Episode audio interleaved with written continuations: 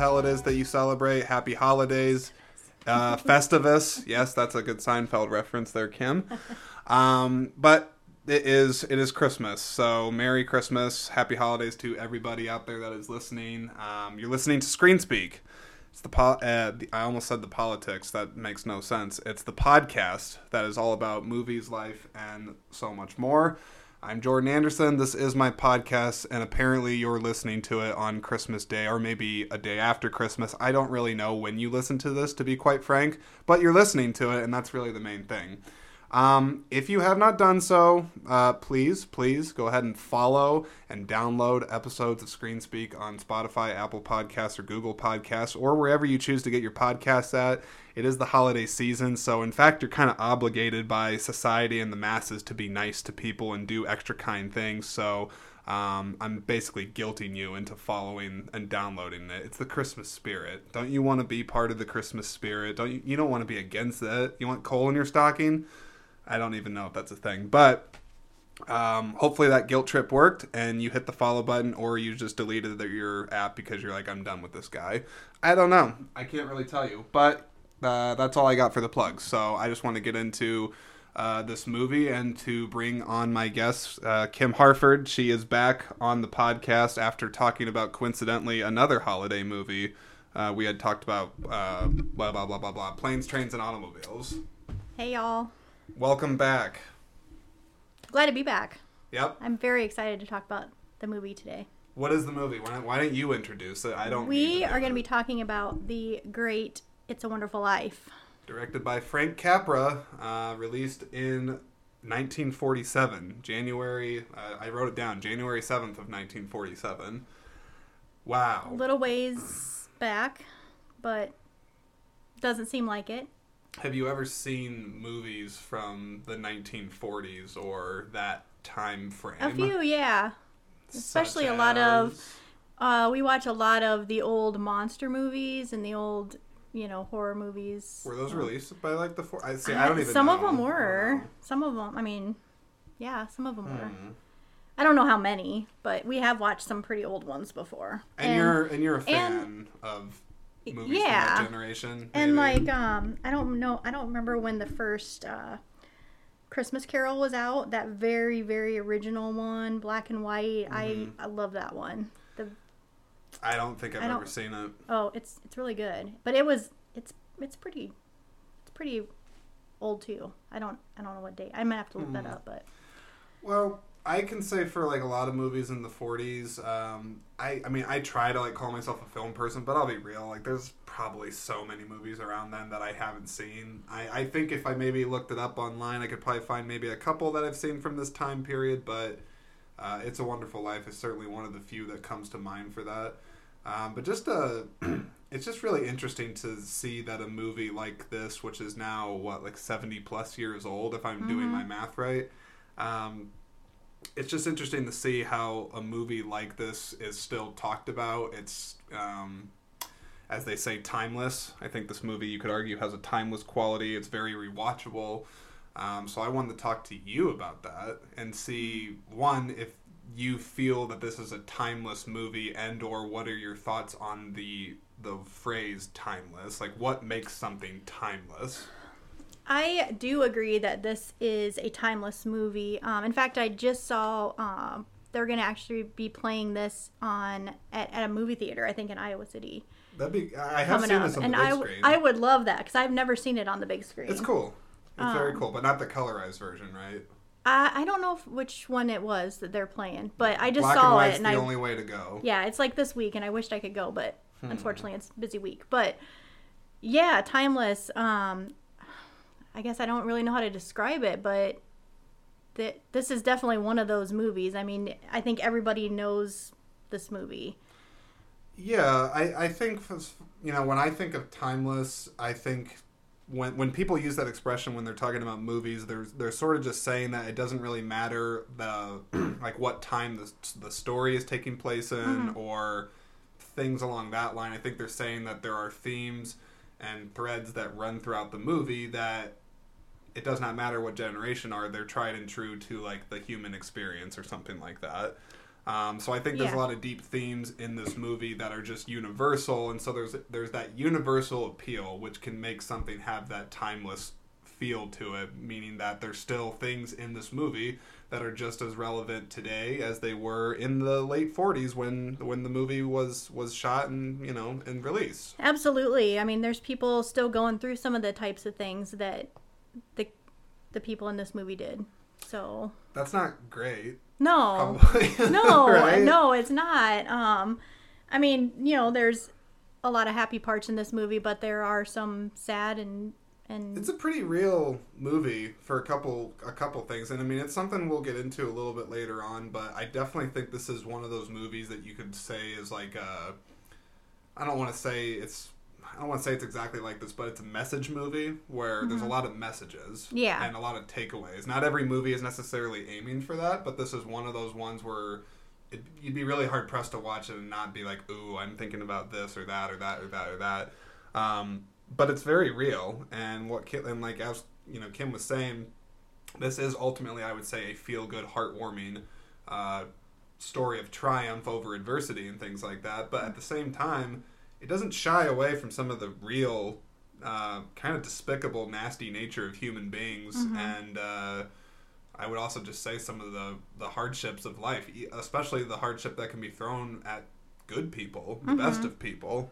I think we've all gone through some of the the things that happened in this movie whether it's you're just you know you just have a year where you're just things just aren't going right or just you know maybe you're missing somebody over the holidays i mean you're just kind of depressed or i mean Are you trying to sum up my 2021? No, no, You- I'm you're- not, you're- and I I was hope- gonna say because let me see. Partly depressed, yeah. Missing somebody, tough Oh, year. and I, I get it. I get it. I know. I know what you're talking about, and I, I, I feel for you. But it's all gonna be better it'll be by next Christmas. That all your, All my personal All your- relationship stuff will Yep. be okay. yep, everything will be good next year. So No, I didn't mean to make it about. if we make it through. December, um, we'll, we'll. You'll make it. You'll yeah, make it. There's still time. uh, but no, I mean, and it's not just you know through the holidays, but people can relate to this movie. Um, just going through hard times, you know, growing up. There's times in your life, or being an adult. There's times in your life where things like this are going to happen. You're Yeah. going to get down, and you're going to feel kind of defeated. But I think one of the and, and again I will get to more of like the specific messages I take away from this, but one of the things that it, I just feel like it's appropriate to talk about it now is I think what this movie has to say about sacrifice and that to be good means that you have to do things that you don't want to do and mm-hmm. that you will struggle and you know even though like you're doing all the right things in the world you still could be miserable in the process or um, something along those lines i just think the movie has a lot to say about good people and their nature and that even though they know this is going to be detrimental against themselves something that they might do they look to others 1st mm-hmm. and it's an interesting interesting more uh, morality i think to explore is that you could argue that okay well you know that's good that he's a selfless person and whatnot Mhm. but at the same time several of the decisions that george bailey makes makes him not really you could argue have a fulfilled life to an extent Mm-hmm. so that's what the movie's kind of talking about at the end when they're talking about uh, people over money and things along those lines. But I mean, you know, he gives up a lot. yeah, The character gives up a lot, and he's he seems like he's thinking about himself from the beginning because he's talking about dusting off the crummy town. He's like, I want to get the hell out of yeah, here. he wants to just like- travel and see different places. yeah, he, in got big, big ambition, but going to he college. can't- and, he can't help himself to to see that he needs to to stand up and do something because like nobody else is doing it. Mhm. Um, so I just find like when, when- again we'll talk about that more later, but it's just very interesting when you're looking at that aspect of the movie, um, just the subject of sacrifice. So yeah, he definitely gives up a lot um, of, I guess, his dreams really, to help others and to help people in, in his town and to help his family, his family business and you know I think that's another uh, thing to talk about, and I, I want to get your input on this. Apart from like what we were saying with him sacrificing, helping others in his town and whatnot, you mentioned um, him foregoing his dreams, right?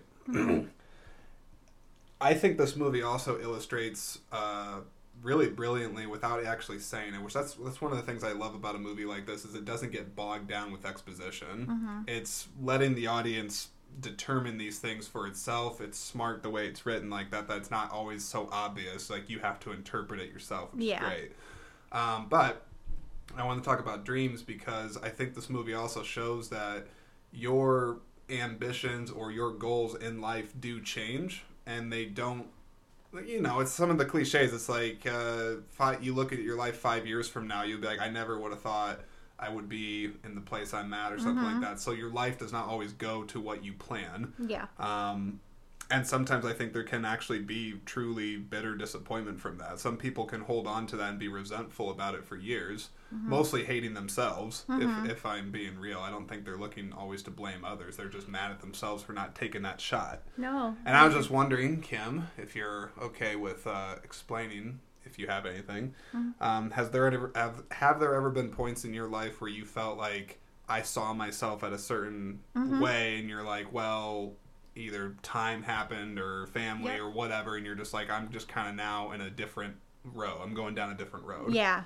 that, that's it's funny that you bring that up because I've I've felt like that probably more often than not in my life that you know where I'm at now. I mean, as far as family wise, you know, I'm it's the perfect place. You know, like my my family, but you know, just my you know everything else in life. There's like you said, you know, five years ago, I'm you know would I have been where I'm at now? But yeah, that sums it up. Um, yeah, I've definitely had times, and and like you said, you don't you don't look to blame others for where you are as opposed where you thought you were going to be. Um, but I agree, life happens, and you know things just kind of go down a different road sometimes than what were you, you really always expect. well i guess were you always self-aware like like were like were you ever at a moment where you realize something's happening that is going to be of monumental importance where you're like okay like this if i choose to do this it's going to affect x y and z Mhm. If you felt that or if you were self-aware about that i mean what did that feel like? What did you do? Um, well, yeah, I mean, there's been different times in my life where, you know, you can kind of choose, you know, you want to go a certain a certain path, but it's not really the path that is available to you. So, yeah, I mean, I've definitely had to make those decisions before and and sometimes it is hard because you you really want to do something else, but is the reason why you don't do certain things like would you say some of it's just because a better solution presents itself or is it out of sacrifice or is it just out of like the greater good like Um, you know because i'm sure there's a lot of variables I think a lot. Yeah, I think a, I think kind of a mixture of everything. I mean, you know, I know some of the choices I've made in my life have to do with, you know, this is what's needed at this time. So I need to do this to, you know, help support family or do help support friends or whatever. Um, and a lot of it's it's that kind of just stuff comes up and you you need to make a you just need to jump in and do what needs to be done. So have you ever had one where like even though like because it seems like you have a pretty like solid head on your shoulders when it comes to like just the acceptance of it of Mm-hmm. like you know well i might not really enjoy this but i get it you, you know you're kind of you understand that Mm-hmm. Yeah. these things happen but has there ever been a point in your life where you know you still always kind of hold on to that thing where it's like damn it i should have done that or so, something Mm-hmm. Yep. like that i don't know if you want to get really Absolutely. specific and no, share I, something I mean, but- yeah, like I probably on a weekly basis, I I feel like you know if I just had done this or yeah um, you know, I guess you know there's there's different dreams you have, and I guess I always still kind of hold to some of those dreams. You know, I'm I'm getting older, but I I feel like I'm still at a point in my life where I could still follow some of those dreams and still Okay. do some of those things that I've always wanted to do. Well, let's talk about this because little George Bailey had some dreams. He wanted Mm-hmm. to go to Europe and build skyscrapers and all kinds of crazy things. yep. Young Kim, what what were what were some of your like? I'm gonna do this, or I'm like like what what were some of those things? Gosh, okay, so when I was little, um, I two two things I wanted to do that I can remember. I wanted to work with animals. Um, I always loved horses, so I I wanted to either be a cowgirl or a veterinarian. Um, that's kind of one of my earlier things. But then I realized soon on that I didn't think I could be a veterinarian because I wouldn't be able to put animals to sleep. I'd be just losing it. I wouldn't be able to do it. So, um, so my second thing that came along at a young age, um, I've always been um, a big fan of like law enforcement and police officers. And so growing up, as I got a little older, even into like my high school years, I wanted to go that route. And then And, and what made you change that? um, I think it's just life just happened. I, you know, I got married pretty young, and Mm-hmm. I'm like, I was at the point where I'm like, I need to just get a job right now and just, um, Make ends meet. just yeah, let's just get our, you know, get get, get this sort going. of a foundation yeah. under your feet. Yeah. yeah, and it's always one of those things where you're kind of like, oh, I'll, I'll do this for now. I'll do this for a little while, and then, Yeah. you know, in a couple years down the road, you know, I'll go for what I, you know, Right. what I really want to do. And then yeah, life just happens, and you you know you get married, you have kids, and But you still seem like a person that, like, you- now, granted, you, I'm not trying to, like, you know, make you bummed out or anything like that, but even if you might not be, like, as a, you know, in your profession doing something that you're like, okay, like, this is, like, my absolute passion, like, you know, anything like that, Mm-hmm. you still feel like you can find, I still feel like you can channel things to make yourself feel fulfilled, because I know that you're involved with, um, a lot of things in the community and Yeah. things like that, so, like, you, you Yep. have ways to still channel that good energy that makes you want to be motivated. yeah, exactly, and that's what I've actually done um, for those things that I always wanted to do in life. I now Mhm. do some of that stuff as a volunteer. Yeah. so I still get kind of that fulfillment, um, you know, without having to totally change my career. And after all these years, I still Yeah. get to have a piece of that. And, you know, so, and, you know, a lot of the things that I'm interested in, there are ways to volunteer with those Mm-hmm. things. So, yeah, I just, uh, that's what I've turned to. I've turned to volunteering. Well, volunteering something. I mean, you know, I, I like I like volunteerism. Mm-hmm. I do support it. I try to do it when I can. Yeah. Um, and I always try to encourage people, especially people that either are like you know like lonely or maybe they do feel like that they don't really have like a, a like a group or maybe like a commonality to unite around something with. Like there's so many there's so many organizations. Mm-hmm. There's so There many is. organizations, and I grant you that, like, yeah, not all of them are gonna, like, you know, you're gonna, you're not gonna make a million dollars off of a lot of these places. It's not really about that, but you can get beneficial experience and learn things and meet important people that can, you know, take you maybe to a, a different place in your life than you maybe didn't think that you'd be at. Mhm. So, and just the reward of of things that you do as a volunteer too just seeing the people that you're helping or being in the community Yeah. and being an advocate for different you know organizations and you know a lot of that's you know good payment you know i mean you're you're you're a volunteer so you're not getting paid per se in money but yeah, well, and I your feel your I- payment is kind of seeing how you can help other people Well, and, and definitely during the month of December, I mean, I'm not trying to be cynical at all, but certainly volunteerism and different donations tend to go up because of mm-hmm. the holidays. Yeah. But I am a pretty adamant person that you can act like it's the holiday season year round. Yeah. I, I don't really think that you need to just be generous one month out of the year. No. And I'm not saying even a lot of people want to be like that, but I think we all could stand to have a better reminder that Christmas does not need to come just once a year. no Okay? and, I mean, and you it- know it just yeah doesn't. And you know me, I love Christmas. So I could totally celebrate Christmas all year round. I mean, I'll leave my Christmas lights up all year round. I don't care. But yeah, Christmas doesn't have to in the in that season of giving doesn't have to be just one month out of the year. No. Now, I did want to talk about um, because you had said some of your childhood aspirations. I gotta take. You let's talk about your- I gotta, gotta talk about yours, I gotta too. take you so- down my, my wacky career path. Yeah, or we my, gotta- we my gotta wacky it. aspirations path. Um, I know from like a very like young age, like as a kid, there was definitely certain things that I I would say loosely looked up to. I don't even want to say aspired to because it's not like I did anything really practical to try to get there. But like my early, my very earliest memory is that I wanted to be a pizza delivery driver for a living, uh, Yeah. because I was like, I like pizza. Driving seems fun. Mm-hmm. I get to eat pizza and I get to bring people pizza. Mm-hmm. This sounds cool. And then of course you reach the age where you're like, okay, that's not really exactly going to be the.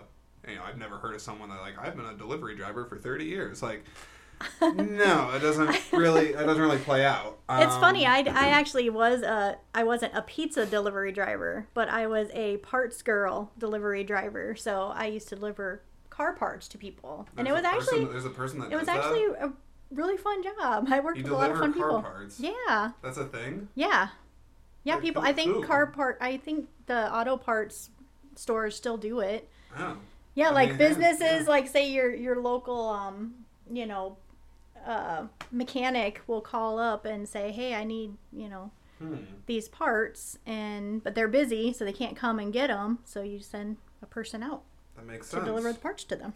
Oh shit! I didn't even know that was a thing. Yeah, but- it was a thing. I did it, and it was actually fun. Winter time, not so much, but yeah, probably not. but summer it was really it was a really fun job because I Hmm. was out driving most of the day. That was like one of my first jobs. That is cool. Yeah.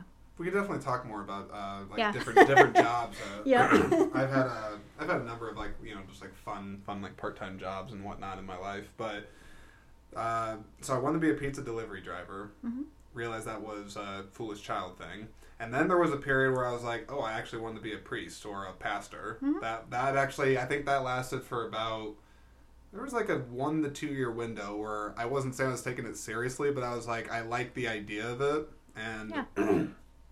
yeah, I, I went I went to private school and stuff like that. I like the the gospel and all, Yeah. all that all that mumbo jumbo. So I was like, okay, that's kind of a thing. But then I'm like, okay, wait a minute, wait a minute, wait a minute. Um, you have to be pretty. I don't want to say pure to do that kind of work, but you have to be like a pretty a pretty straight arrow type of person to do that. And I, it's not to say that I have like some crazy wild oats in me. I was gonna say, is there rid of, something that uh, I haven't heard? I don't think you? so. No, no, I, I, I don't think so. But it's just it, it it wasn't you know that wasn't really something that was going to be for me. In, in fact, the longest like career thing that I thought I was going to be, I thought I was going to be a journalist. That's what I was actually serious about for a while. And through part of high school, I still thought that that's kind of what my path was.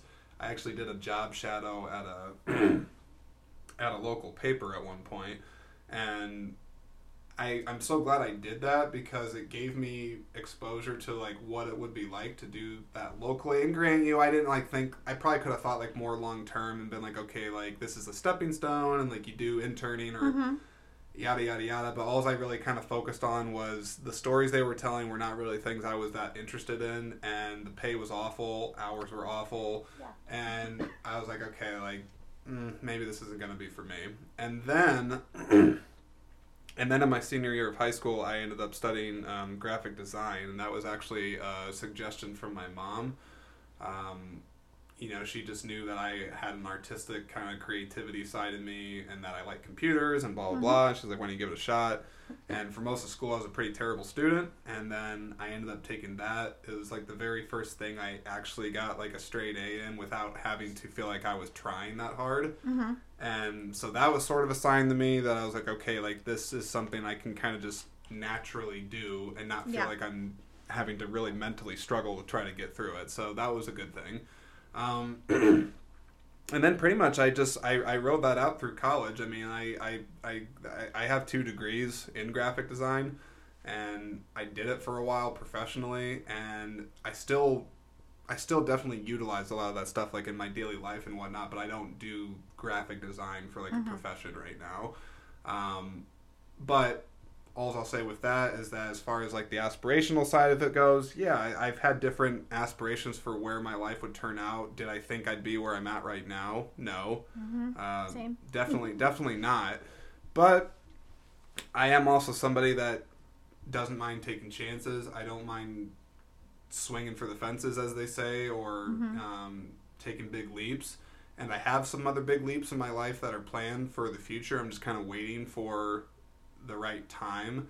Um, but I always tell people around me if I like, I won't talk about it on the podcast, but if I get really in depth about the plans and whatnot, I always tell people I'm like, okay, like don't let me just like say all this and then be like, you're gonna be like that guy. It's just like I'll do it next year. Or I'll do it next year. It's like no. It's if I if I'm still talking, it's like if I'm still talking about this a year or two from now, like no, you you stop me and be like Jordan, like what happened to you Yeah, like, talking about you that? need to do. um, Yeah, it's easy to do that though. I've been doing that for a Yeah. long time. Yeah, and I, but I think we all do that for certain things, some bigger than others. But no, I, I, I still have some. We, we can talk about this off the podcast, but I still have some things that I actually have planned for for 2022.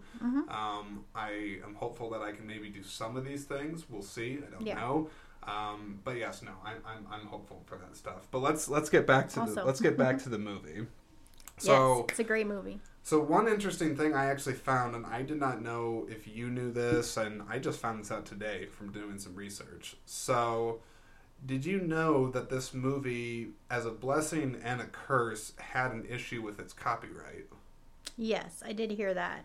Yes, and I found I found this actually really fascinating as I explored it because I was reading an old review from Roger Ebert, um, famed film critic, and he loved the movie and he was talking about the copyright and how he and he was saying I'm kind of almost uh, indirectly quoting him. He was talking about how the issues with his copyright actually led to a lot of its long term success, but actually almost hurt it Yeah. at the same time. And I don't know how exactly it panned out, but from what I read, it was saying that the movie was under a, a strict copyright law up until 1974.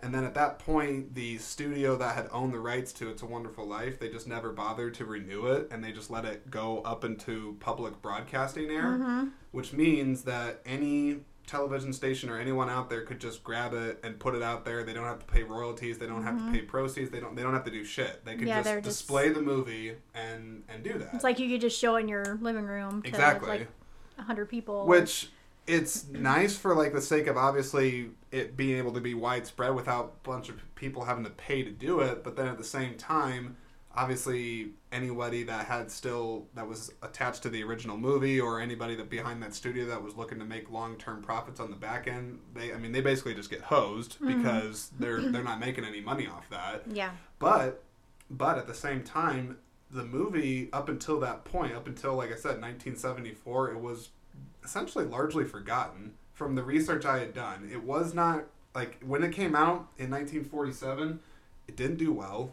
It, it I mean, like it garnered a couple Oscar nominations, but just because, um, uh, well, oh my gosh, who's the director of the movie? Frank Capra yeah. he had some critical acclaim from like Mr. Smith Goes to Washington and some other movies um, around that time. So he had some accolade on the critical side, but it didn't do well um, in the box office. And so I think. it's it's. Oh, hang on. I'm sorry. It's no, you're fine. it's just interesting to me that in the 70s this thing gets lifted and then a bunch of these places start showing it and it's almost like the movie took on a life of its own Mm-hmm. beyond and it wasn't even like a home rental thing it's just something that television stations played and Yeah. then eventually it got caught on and then eventually eventually eventually it became now what it is today which is a annual tradition for a lot of families Mm-hmm. and people love it but i'm just curious what you think about that it's just that the whole the whole law aspect of this movie is really interesting to me Yeah, I I had um, heard about that too,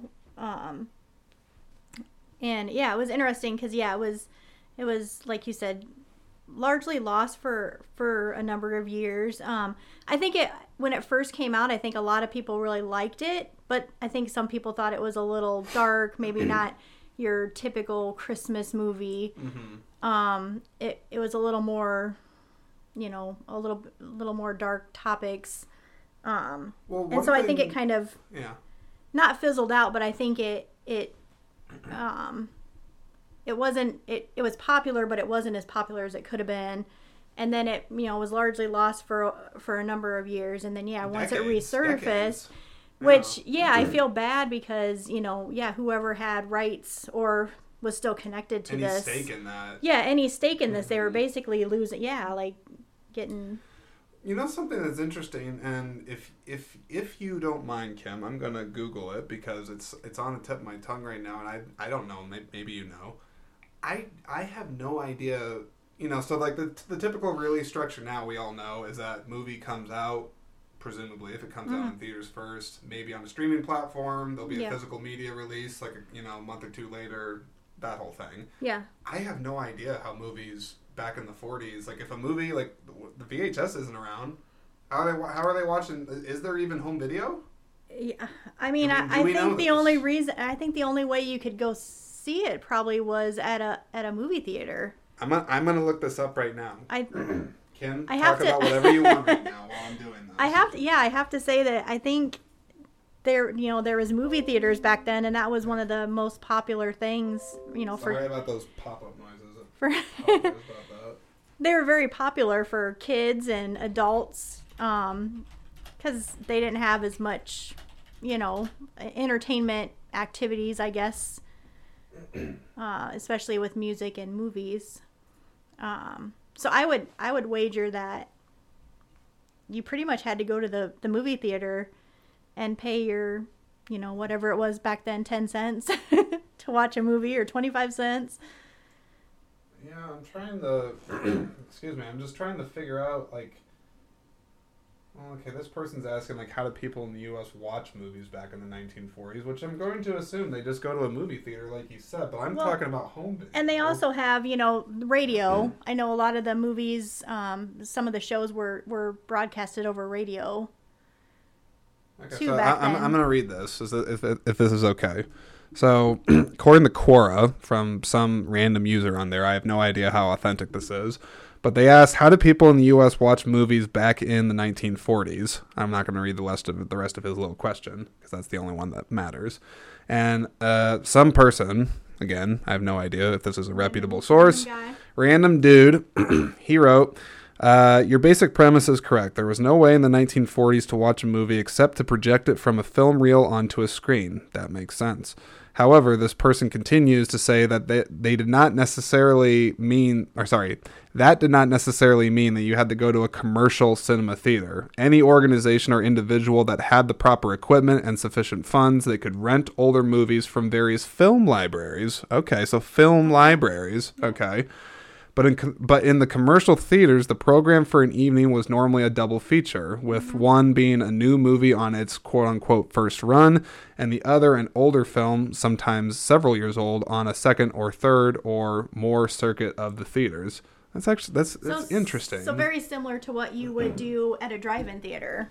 I don't know if you've gone to very many I- I- drive-ins. when I was a kid, Yeah. I went to a couple. I love the drive-in theater, and mm-hmm. that's usually how they do it. They'll do a, a double feature. No, it's just it's it's super interesting to me um, because I really I mean I don't know if people think about this now or maybe they don't, but I know for myself like when I think like I look at my movie shelf even back there, I Mm-hmm. feel like so fortunate. I'm like I can just pull any of these titles up anytime I want. It's so I easy was just for me. thinking of that. Yeah. And then you look at streaming and all this stuff. I mean, shit, pe- people don't even have to make an effort. Just point a button and you have Yeah. access to thousands I of yeah, titles. I would- I that thought just popped in my head because you know I have It's a Wonderful Life, and I can literally watch it every single night if I wanted to, of course. and it's just right at my fingertips.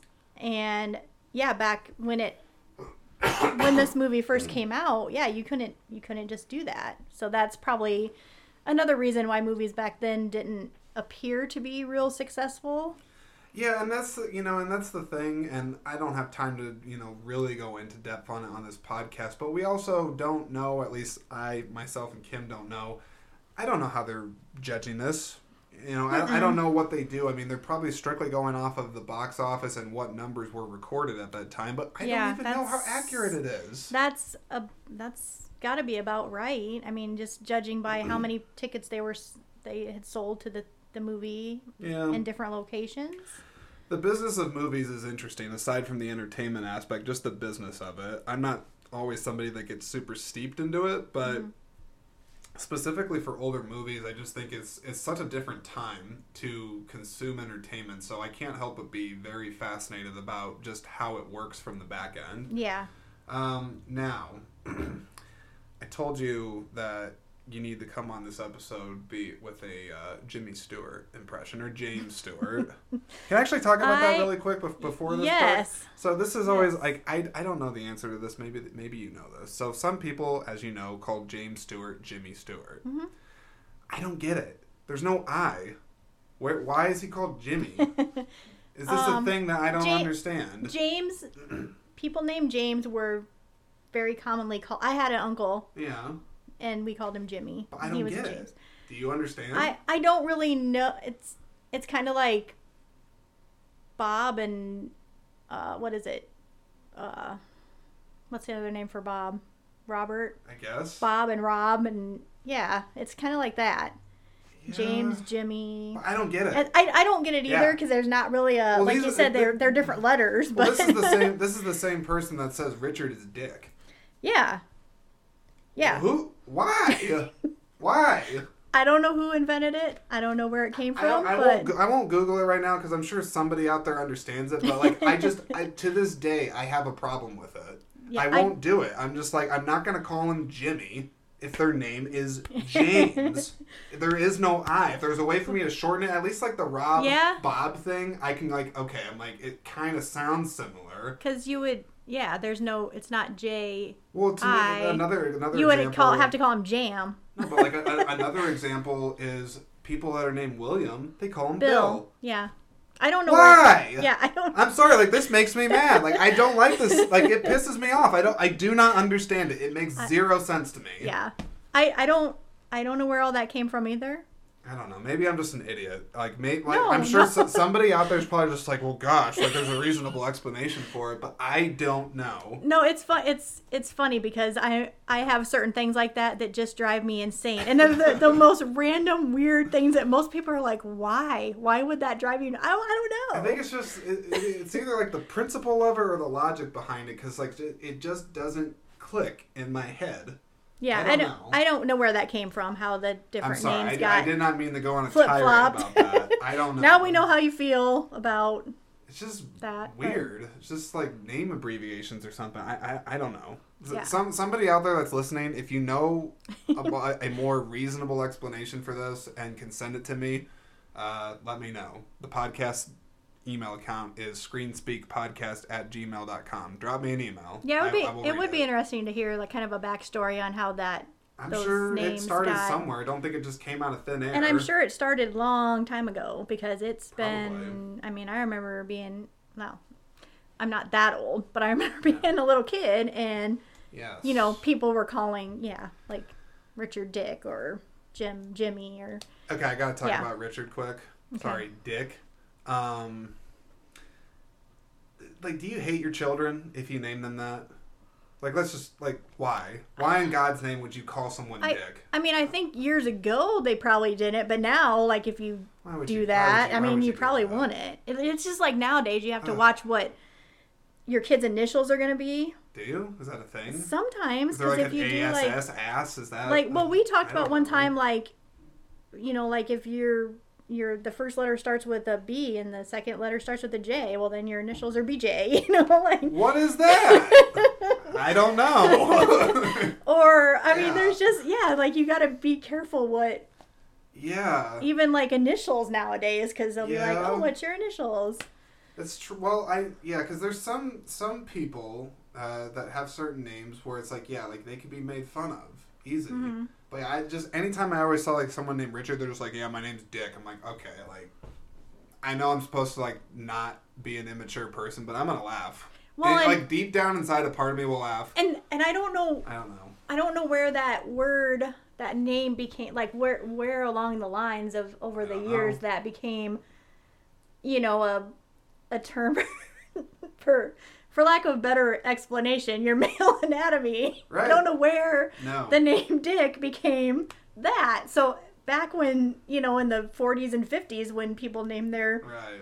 kids dick it wasn't a derogatory name I Was it? Do Do we know I mean, I don't certain, know. though? Maybe May- maybe, maybe, it was. I don't know. Maybe it was. I mean, I haven't seen very many 40s movies that use that reference, but I can tell you. I don't know. Well, I can tell you that I mean I don't have children yet. They ain't gonna be named Dick or No. Richard. I promise you that. No, I don't. Yeah. Actually, in fact, uh, speaking of future children names, and I, I will go back to the the reason I brought up uh, James Jimmy Stewart. Mm-hmm. Um, any future kids I have, the naming thing's actually going to be interesting because my future wife is Brazilian, Mm-hmm. and I'm not necessarily opposed to one of them having a you know a Brazilian name. Mhm. I don't know. Well, yeah, it's only fair. Yeah, no, it, it is only fair, but it's just like I, I don't, I don't know. I, I, it's going to be interesting when we get when I get to that point in my life where Yeah. I want to do that because I can almost promise you that Brazilian, that culture is going to be incorporated with their names, and I mean they're going to be bilingual and all that stuff too. But Yeah. it's just going to be Yeah, cool. But anyhow, that's that's neither here nor there. James Stewart, I'll call him Jimmy, whatever. Yeah, let's talk about James Stewart. So, the man has a distinct voice. Mhm. I actually don't know what his accent is. Do you know what his, or or or let me let me Uh, phrase it to you this way. Maybe it's not an accent, and maybe it's just like a Christopher Walken, where like he I- just has such a distinct yeah, I- way of speaking that it's just him. I I think it's just him. I think he just has a very yeah Christopher Walken. yes, He's got a very distinct voice, but I don't think well his is kind of uh I think Christopher Walken isn't his kind of uh I don't know Bronx or New York kind of thing. A I bit don't know that, a bit of that. I'm so not going to even try to do an impression because I, I I know a lot of people. It's very popular to do Chris He's- Walken he's funny, impressions. yeah. I just I I can't do a good one, so I won't. I I'm not won't gonna attempt it, but No. um, but I'm but I'm looking up right now because I mean I could attempt it, but it wouldn't probably sound anything Well, like. see, here's the th- here's the thing. I I'm looking it up because I want to have some fun for a moment here before we talk about some of the other uh, parts of this movie. I think it'd be fun. He's he's got a very fun voice to try to He imitate. a- Even if we botch it, it's gonna be he has funny. a great voice. I love it. But I figure we could look up some lines from the movie, and then we can take turns saying them. I, and I also realize that you're a woman, and like therefore might not sound exactly Okay, like I, him. I will you can s- imitate I will other be a too. team player and give it a shot. I yeah, I Okay, let's. Uh, I gotta find like one of his like wackier ones, I guess.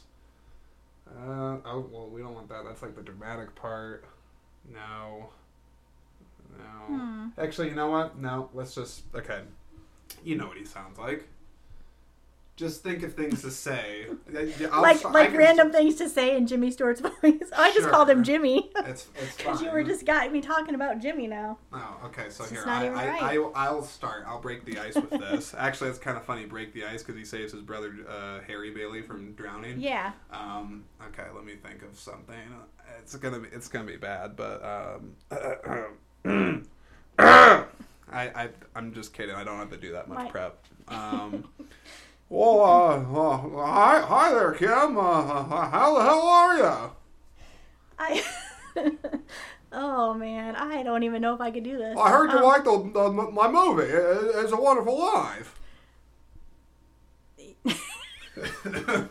I can't even. I can't even do it. I can't even. I can't even begin. Can you can you do Mr. Potter? Um, How about him? Mr. Potter. Yeah, he's just angry and old. Oh my god. Can you do him? No, I don't think Damn so. it. I can't be angry and old. I don't think. Can you? Okay, think of I'm some. trying to. I'll try. I'll I'm not letting you off the I'll hook. think of it. I'll think of it. I, I almost was like close close to just doing a James Stewart, but I just I don't I don't want to insult because No, see, it will I don't- not sound like. No, see, I don't mind insulting his legacy or anything like that. I, I'm sorry, anybody that's a fan. No, yours I, yours actually was pretty good. See, like, I but, like, I'm gonna have to think on this. I'll I'll I'll. I'm not letting you off the hook. I know I know Yeah. you won't forget. I know, but, But but I will I will say um, when it comes to like accents like him or anybody that talks like that, I just think that like it would be hilarious if just for like a day I talked like that. It's like, hey there, how, you- how you doing there? And like people are just like, what's Yeah, what's going on, should. Jordan? I- Oh, not not too bad. Are you having a good day? I think you should do that at work tomorrow. You think so? I think so. yeah. I think you should just How do I start off the day? Well, good morning. Ah. yeah. Uh, he, I don't know why I'm doing like ah. Like he doesn't he doesn't make like a bunch of noises after he doesn't that. make the noises after he says it, says something, but Well, he says, uh, well, Like- oh, geez, Clarence, I never thought about the, the bells ringing. Ah. I, I, I don't know. Mary, how how how do we, why do we have so many kids? I, that is one thing he says. Why do we have Why do we have all these damn kids? And, and then like he ta- he talks to the what is it the, the teacher on the phone. Oh yeah, he gets pretty. He's just like, hey, you just let her go home and she's gonna get pneumonia. Half- you half ba- naked. half naked. I, I, I don't know.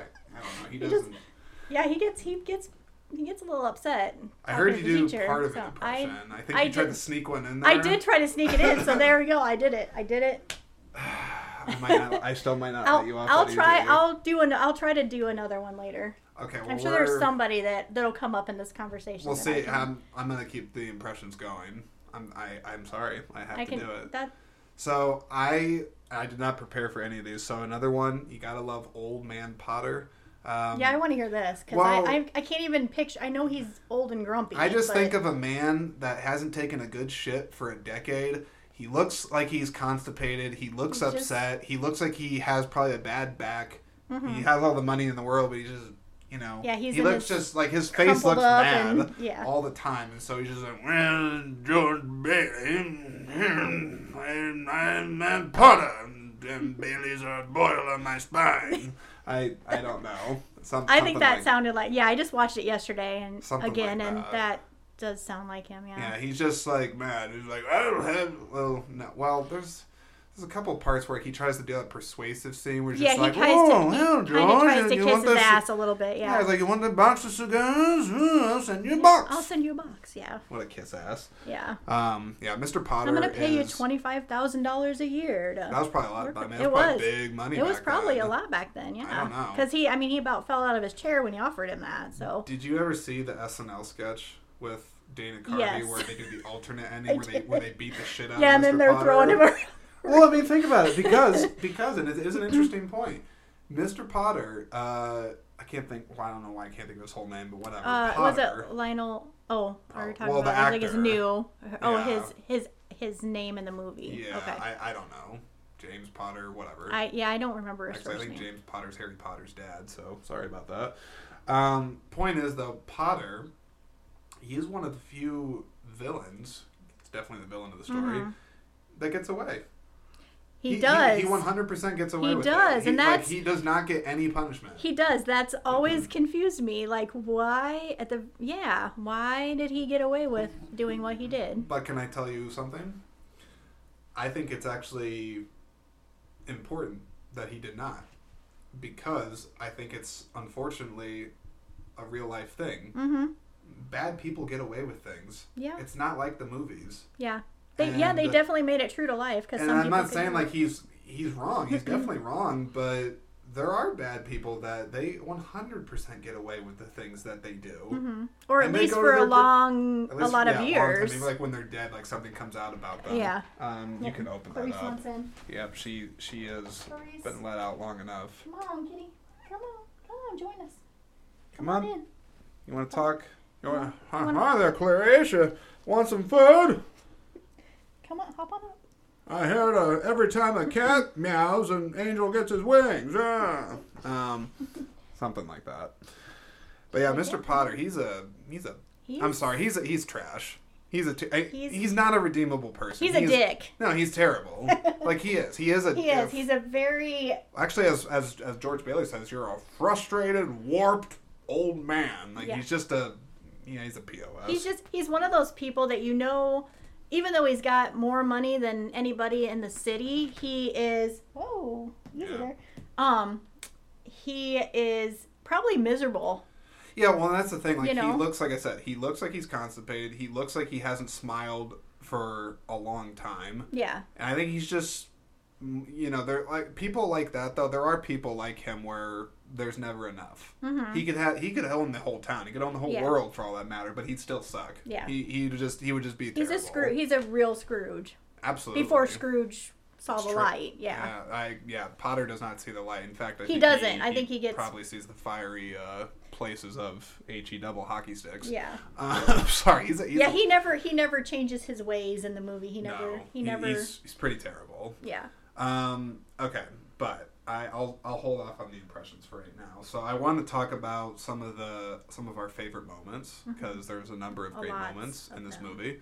Um, I'll save like the messages and the nice heartfelt stuff towards the end of the episode because Okay. that's where I'm gonna leave that. But So we want to do we Um, want to start kind of towards the beginning? yeah, I'm gonna go chronologically. Probably kind of chronologically, yeah. I'm gonna go chronologically. Um, I don't know if you had any notes yourself. I know you you, Um, you had I- taken some notes. I but did, don't and I want- tried- I don't want to overlook them. I tried to make them chronological, and I'm sure that a lot of these are going to be the same as what what Perhaps you have. Um, it's up to you. I can go off of what I have, or yeah, do you want to go off yours first, and I, I can add care. to? I mean, first I want to just say that I love James Stewart.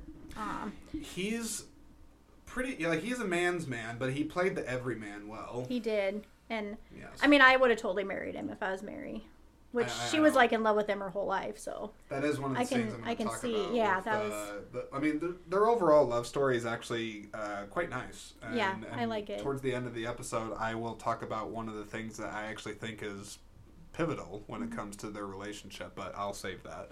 okay, you go. Um, you go ahead and So, first scene that I thought of as like being, you know, there's so many good scenes in this, but of course the the high school dance um, Mm-hmm. when they sort of re well.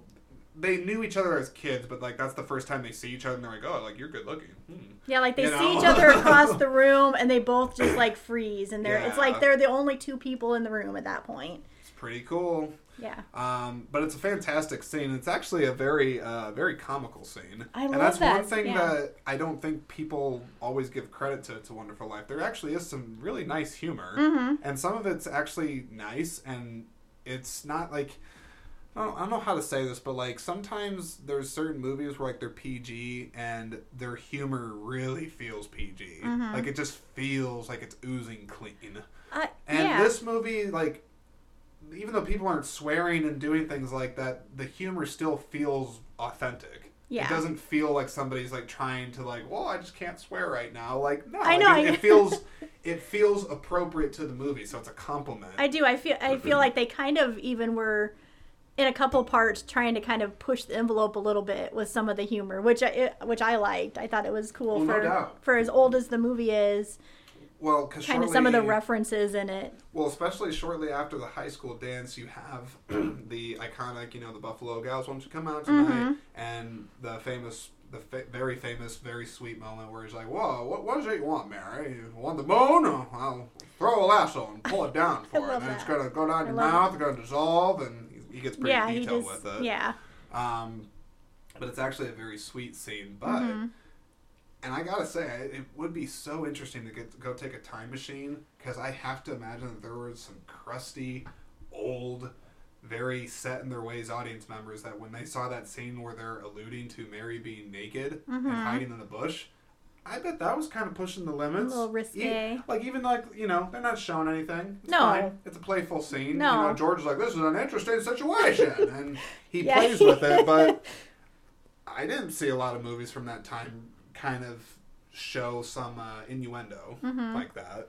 Yeah. But I always like that scene. Mm-hmm. Yeah, it's very, it's I- very funny. yeah, that that was funny. And so she's in. She's like all embarrassed, and at first he's kind of like, "Oh, here, catch," and then wait, wait a second. Yeah, he's just You know, he wait a just minute. He's thinks like, this doesn't it. happen every He's day. like naked girl in the bush, in there. You know, what can I do I- with this? You know. Yeah, but I, I like that because uh, I don't know. I mean, I'm not saying every young person's like that, but life is too short to keep it straight all the time. I Mm-hmm. like sometimes rambunctious. I like people to kind of get in trouble a little bit. So Yeah. um, I think that's fine. I yeah. know. I- um, that was a very good one. and then short, shortly after, th- this is one of the more I'd say like powerful scenes, and also like super well acted. But the the telephone scene.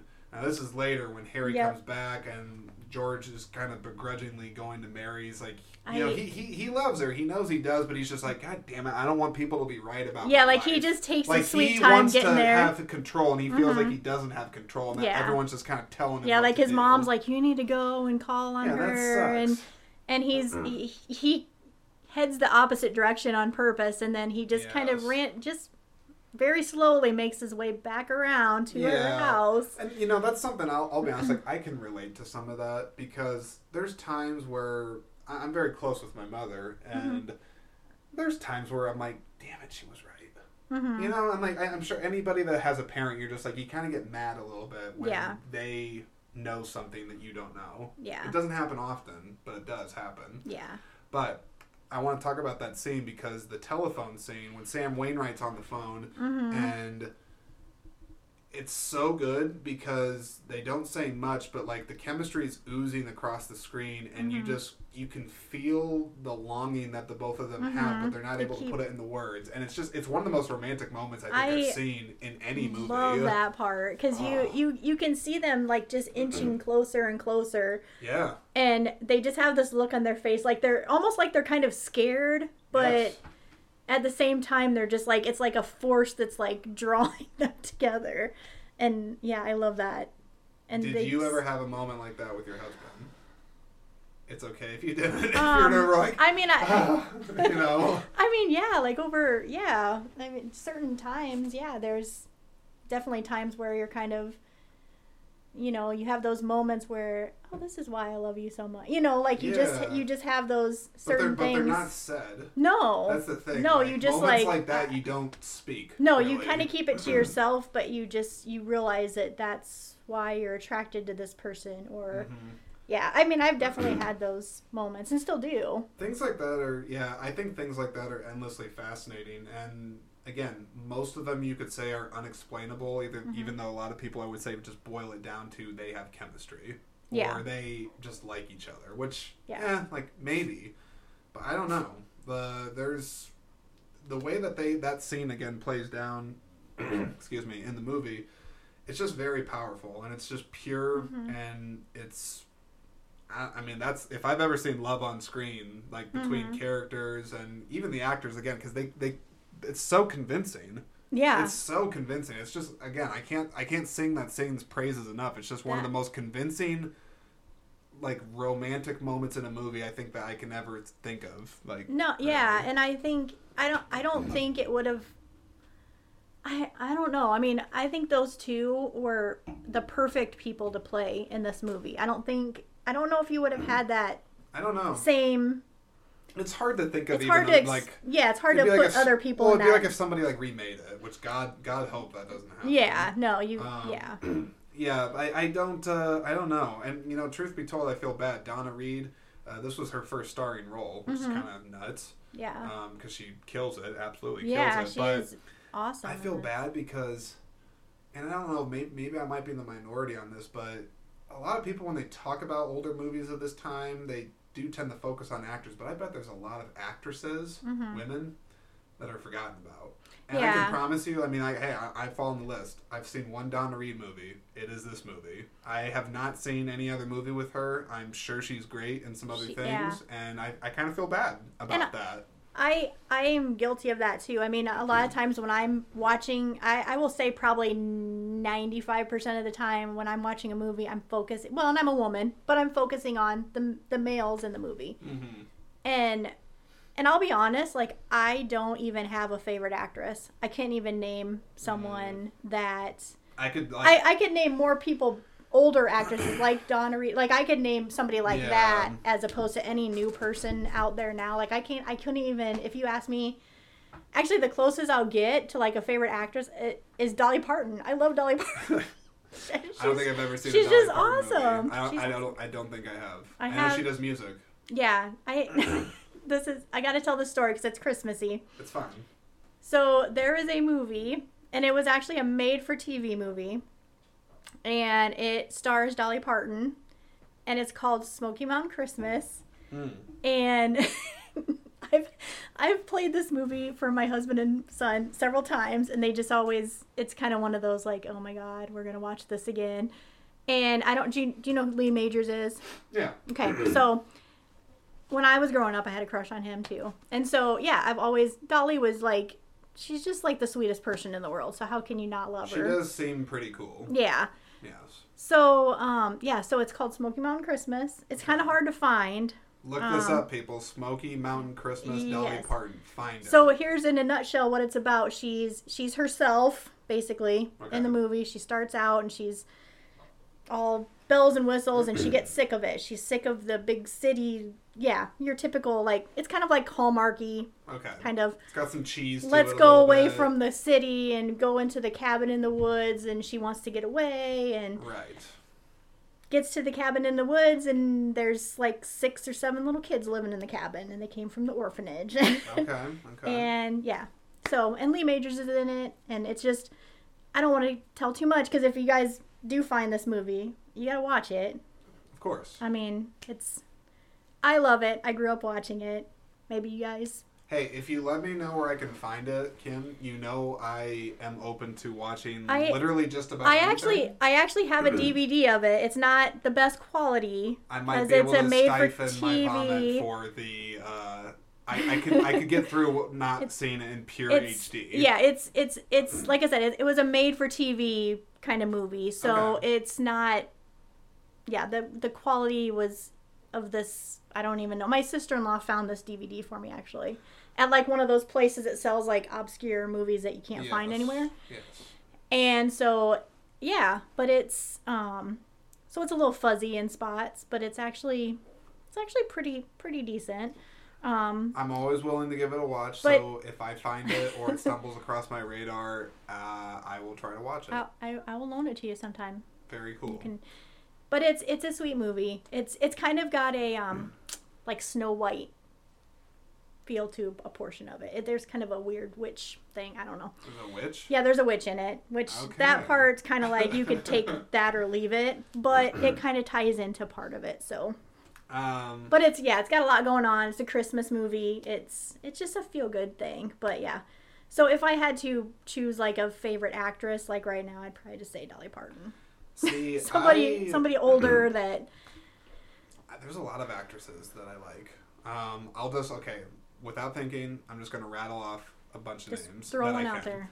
Um, here's all actresses that I like: uh, Cate Blanchett, Scarlett Johansson, Natalie Portman, Meryl Streep, uh, Lea Seydoux, um, Marion Cotillard. Uh, let me let me think of a few more so that I can be good. Uh, Renee Russo, like her.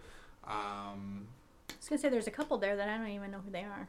uh, A- A- Ana de Arma, Ana de Armas. I think I'm saying her name right. I like her. Um, um, hang on. Let me just let me let me think. People, don't rush me. And Kim's we need like, silence. We need. uh, let me because there's a few others. Uh, like what I like, I like Reese Witherspoon. Um, oh, Robin Wright, Robin or formerly Robin Wright Penn. Uh, I Jenny. her. Uh, Jenny. Yes, I, I do like Jenny. Even though Jenny is kind of the villain of Forrest Gump, she literally leaves him with an AIDS, Yeah, she just- uh, AIDS baby. she She's just, kind of um, terrible. Um, let me think. Who else? Oh, Emily Blunt. Like her a lot. Um, I already talked about Meryl Streep. Like her. And I want to get two more so that I can give the ladies their due credit. Um, let me think. Uh, Rosario Dawson. I like her. And uh, Helen Hunt. There we go. So see, I, I'm, I, know. That's pretty good. Yeah, Because yeah. I couldn't rattle that many off. No, I, I, I, I know both both men and women in the movies. Mm-hmm. Um, and uh, Helen Hunt, I recently watched in uh, As Good as It Gets, which is if, have you seen that movie? Um, no. Jack Nicholson. Um, I like Jack Nicholson, but So it came out in '97, I believe. Both him and Helen Hunt won Oscars for the movie. okay, I've heard of it. I've just never seen it. It is absolutely one like I mean I I'll probably be a broken record because I say this a lot when people know me in movies, but it is hundred percent like an absolute favorite movie of mine. Um, I can rewatch it. It's got a lot of rewatchability, and it it's just such a sweet movie. That's the best way that I can put it. Is that it's just such a charming, well written, good, good, good, good movie. And I'm so freaking frustrated because I'll have to check the the movie is not readily available on Blu-ray, which is insane because I Hmm. don't understand why. It's a fantastic movie. It's written and, And it's directed not by James super L. Brooks. old. No, I mean, it's, it's from not- '97. It's yeah, not so it's not entirely really old. old. It's got Jack Nicholson. Um, but I've been trying to find a physical copy of that movie for a long time, and I have not been able to find that yet. Of course, they don't have a 4K of it, but um, I think it's actually on my Amazon wish list. I have like some like version from Germany or something. So we'll we'll see if I ever pull the trigger on that. But let's get back Hmm. We'll to keep an eye out for that one. Yeah. it's so good. It's so good. I'm, I'm sorry. I can't help. it. If it comes into my no, mind, that's. I, I think plug the I think the only Helen Hunt movie I can think of off the top of my Mhm. head is Twister, because Yep, I yep. love that. I love Bill it. R- Paxton. R.I.P. Bill Paxton. Yeah, Like, I love Bill Paxton. the guy so was watch that movie truly, truly a national treasure, and Mhm. uh, to me, that guy's a chameleon of an actor. He was in yeah. he, he, he could do anything. Tombstone. Um, he was Titanic. Yeah, Terminator, yeah. He Predator Two. he was like yeah that guy that's in so many movies that He's so good though. yeah. Um, he was in a really great movie that a lot of people don't talk about called Frailty. I don't know if you've ever Yes, seen that. where he's kind of Yeah. psychopath. Yeah, That's a really good movie. Mhm. Um, and again, because Matthew McConaughey's in that one. Yes, yes. And if I am, I might let me see. I think Bill Paxton. He might have. He might have directed that movie. He may have. Let me let me look just because I, I gotta figure this out. It's, it's gonna drive me. we got to know the answer before we can move on. Yeah, because Frailty came out in two thousand one. Me. Yeah, yeah. Bill Yeah. Paxton directed it. okay, that's yeah. It's a, it's a really good movie. It's Um, yeah, it's, a little It's dark. It's kind of a it's a twisted movie, a little but different. Um, yeah, very good movie. But yeah, I love Bill Paxton and Me too. Twist- Twister's Twister's fun. I don't give a shit. Like Yeah, there's, like it, it's- it's kind of dumb in some scenes, but it's got Philip Seymour It's- Hoffman. It's fantastic. Yeah, it's it's a great movie. I mean, it's you know we live in the Midwest. We we're all gonna love Twist, just like Field of Dreams. We're all gonna love it Is that because is that because we're in the Midwest? Is I don't why we love know. I don't know, but that's Hmm. why I don't know. I mean, I think you'd have to. Probably it would it would certainly help if you can relate to the location. more Yeah. By being around. I don't. I don't. sure. I'm not gonna say that's the only reason we love it. no. No. I mean, I think There's a good more movie's a good reasons. movie. Yeah, I think it it's- appeals to anybody. Yeah. Yes, it does help. Um, so I got a couple more "It's a Wonderful Life" moments, and then we'll keep going. Um, one, I do very much like the Potter persuasion scene where he tries to get him to work for him. He tries to uh, seduce George. Mm-hmm. I like that scene because, well, for one, Bailey knows that Potter's basically scum. He's terrible. He hated Mhm. his dad. He hates the Baileys. He hates the town. He hates everything. He just wants But- to own everything. He does want to own everything, but yet he does.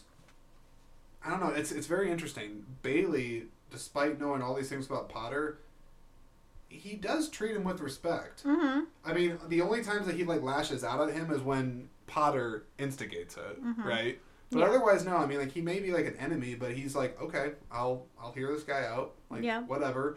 Um, and for a moment, he is like because of his dreams of of leaving the city and everything like that. He is a bit like, wow, shit, like this would be great. Like Mary, we can get out of this drabby old house. I can Mhm. travel. I can get the hell out of Bedford Falls. This could really start my life open. But then he knows, he knows deep down what Potter's all about Mm-hmm. and then he's just using George as a pawn in Yeah. his game. And I don't know. I guess I just love that scene because it's a, yet another instance of the character of George being so inherently good that even though the life that Potter is offering him would likely make him happy on a lot of different levels, he he just can't do it. Mm-hmm. He can't do it, and that's You what makes him so good. to that No, level. does not matter how much cash he shoved in front of him. He's like, I, I won't do it. He has Yeah. integrity and he Mhm. has character. Yep. Which that's one of the morals of this movie is that character matters over cash. Yep. It, it does. Um, and then let's see, I had uh, oh yeah, I had a couple other ones. Um, when he's coming unhinged, like when he's realizing that Uncle Billy lost the eight dollars Mhm. and he's like really trying to keep it together and not lose his shit in front of Mhm. his family, but of course he eventually does and starts Yeah. kicking boxes around. Um, that scene always breaks my heart though because Mhm. one, it's so well acted. Mhm. Like you can see, like he Oh, he yeah. has like huge. I mean, the makeup they did great with the makeup, making him look like just like tired and Mhm. strung out. And he's like sweaty, but at the same time, you can tell like he's just he's trying to keep it all together for the sake of his family. But he's like, I am like He's I'm fucked. Like re- he, he's, he's about ready to just lose it all. Yeah. yeah. Um, I don't know what you think about And- that, but it's it's powerful. Yeah, I agree. And you know, there's the part where you know the little boy comes and sits on his lap, and he's just he's he's trying so hard not to just like he just keeps hugging him. Like Yeah. it- like maybe if I just keep hugging this little kid, that it'll it'll make it all better. But he just it just keeps I feel like as a parent, building- that scene might, might even be more effective than it is for me because, you Mhm. know, I've had my mom and dad both tell me like different times where things weren't always going right in their life, but they always tried to keep a good face on for me. mhm. You know, they didn't want me to like think anything was wrong. Yeah. And, yeah, parents I think have a lot to juggle when they think of like the image that they're presenting for their kids, Mhm. and they can't like. You can't be perfect. You can't always put on that sunny face for your child. Like Yeah. eventually, they're gonna probably see you having a bad day. Mm-hmm. And I Yeah, don't know, they- just, I, that scene was always very effective. Yeah, they will. And you know, you try really hard to, you know, you, kids and animals definitely make life better. Um yes. and I think that's what he was trying like he just he, was like I don't want to let go of, you know, my child because if I, you know, if I do I'm going to just totally lose it. Yes. And he finally just gets to that point where But you know what I like about this, and I actually I'll, I'll give my mom some credit because we watched that scene, and she even specifically said that one of the reasons that she likes that so much is that he totally realizes that he took it too far, that he like, Mhm. he's like goes overboard. yeah. But again, George Bailey is like one of the best on-screen characters of a good guy portrayed because even after that, he still is able, even though knowing he's probably going to go to jail Mhm. and all this stuff is like he's going to lose his whole life, he still is able to muster enough energy to be like, "I'm so sorry, I shouldn't have done that." Yeah, like he just he apologizes to everybody in the room and he Mhm. doesn't escalate it or take it worse like he still manages on the brink of failure and like the Mhm. brink of just total implosion to not destroy his family with him i mean that, that, Yeah. that speaks a, that speaks volumes for the person Yeah, that was very powerful. Yeah, he just he does. He stops and he just looks around and sees, you know, kind of Yeah. his wrath for the Well, moment there and, and i have to imagine that because i don't actually know if frank, if frank capra if he wrote and directed the movie or if he just directed it i'd have to go look at the screenplay who wrote it but i have to imagine that that's something that's an element that that james stewart jimmy stewart must have brought to it where because like think about it if you see that written on the page i mean that's that's great Mhm. but unless you have to have a really good actor that can make that scene he has to sell it yeah. you have to sell the emotional stakes in that scene where it's like it's not enough that it's the written word on the page. Mhm. That's where you need an actor. And when you say that, I almost think that he did write, but I don't know if you knew this, but this it it was actually made from the idea came about because of a Christmas card. It Hmm. was like a um I don't remember what year it was, but there was a like almost like a little booklet Mm-hmm. that this guy made and he gave it out to friends and family like i don't know 30 copies of this out to friends and family and somehow it got out um, to someone i don't even remember who if it was like Cary Grant or I don't know somebody like in kind of the Hollywood scene or something Mm-hmm. had saw this or had heard about this Mhm. and it wasn't the the card or the story back then it wasn't called it's a wonderful life it was called i think i actually wrote it down Mhm. um uh, the greatest gift it was kind of a short story that was kind of made into a christmas card Hmm. and he had given it out to like his friends and family and and i can't remember i should have wrote the the name of the guy that wrote that but um yeah somehow the story kind of got out and then it was just adapted Hmm. somebody had written took it took it and kind of ran with it and wrote ended up writing it's a wonderful life Interesting. from this story No, I, I, I did not know that. Yeah. That's, That's really interesting to think about.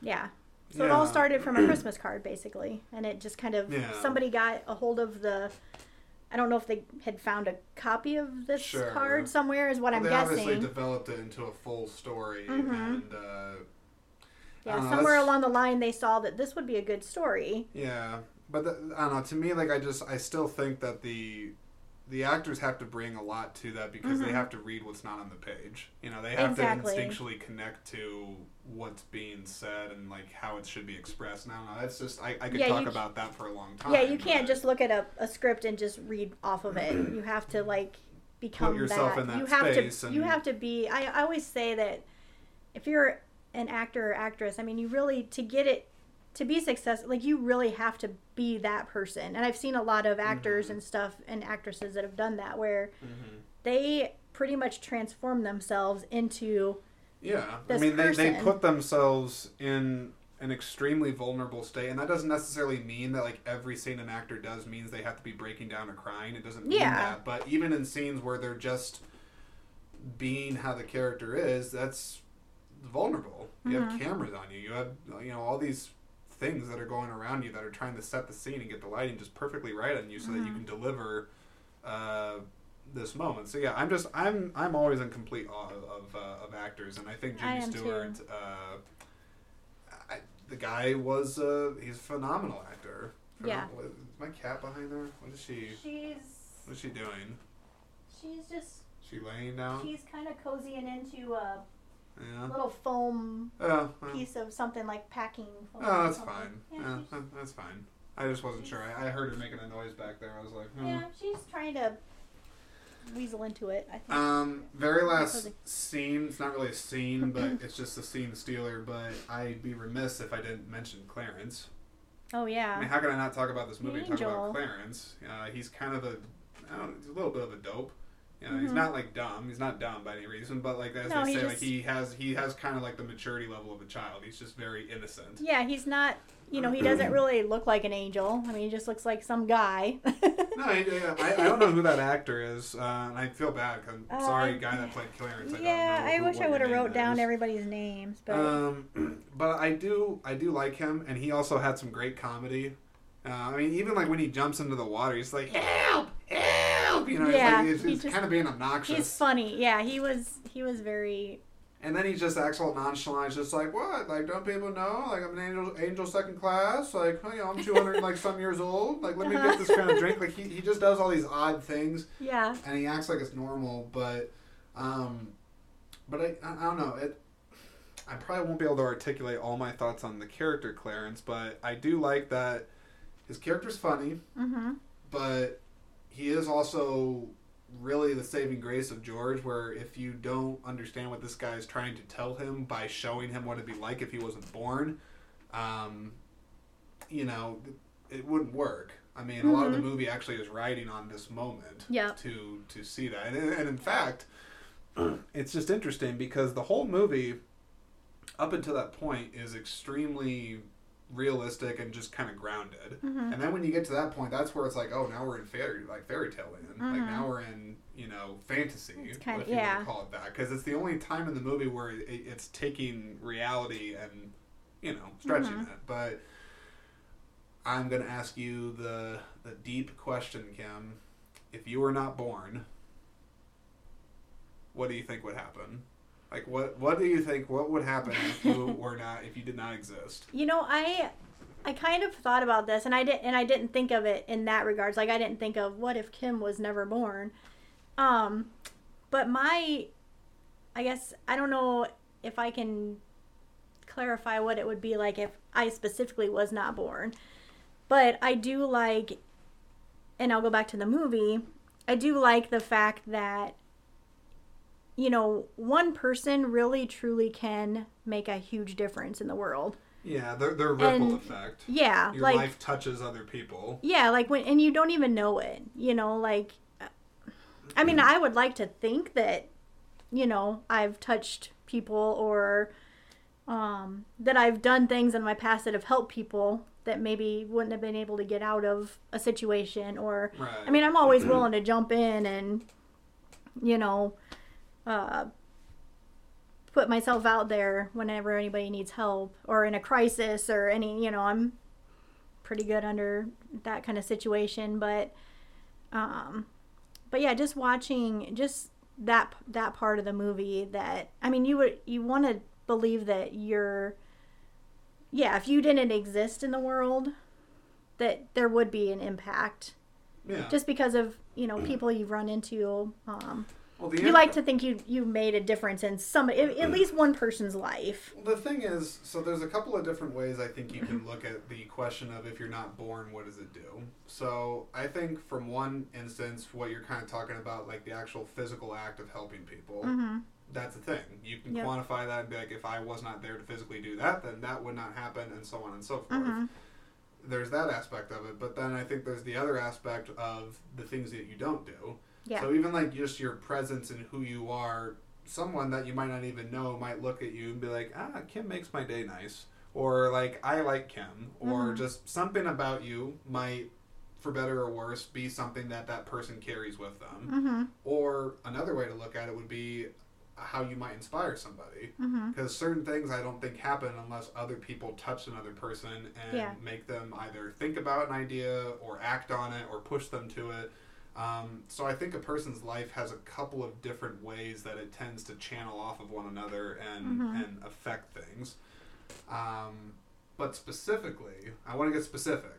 You're you do not exist right Well, now. and- I just it- came. I came and it- down. I, I I have wings. I didn't tell you about. Well, and, this, and but- another thing too, it, you're just when you're talking about all that is, you know, I start thinking, okay, if if I was never born, that means like my son would never have been born. Mm-hmm. Sure. Like he wouldn't exist. He wouldn't yes. be here to do the things that he's done in his life or the things that he'll do in the future. Yeah. Um, like he plays music. Like maybe down the road he'll be someone that brings joy to people with his music. I mean, he does Mhm. already do some some of that, but who knows what he'll do down the road. So, you know, if I didn't exist, he wouldn't exist because even if my husband would end up with a, a different person because I didn't Mhm. exist, Right. it wouldn't be the same. You know, Yeah. the son wouldn't be the same.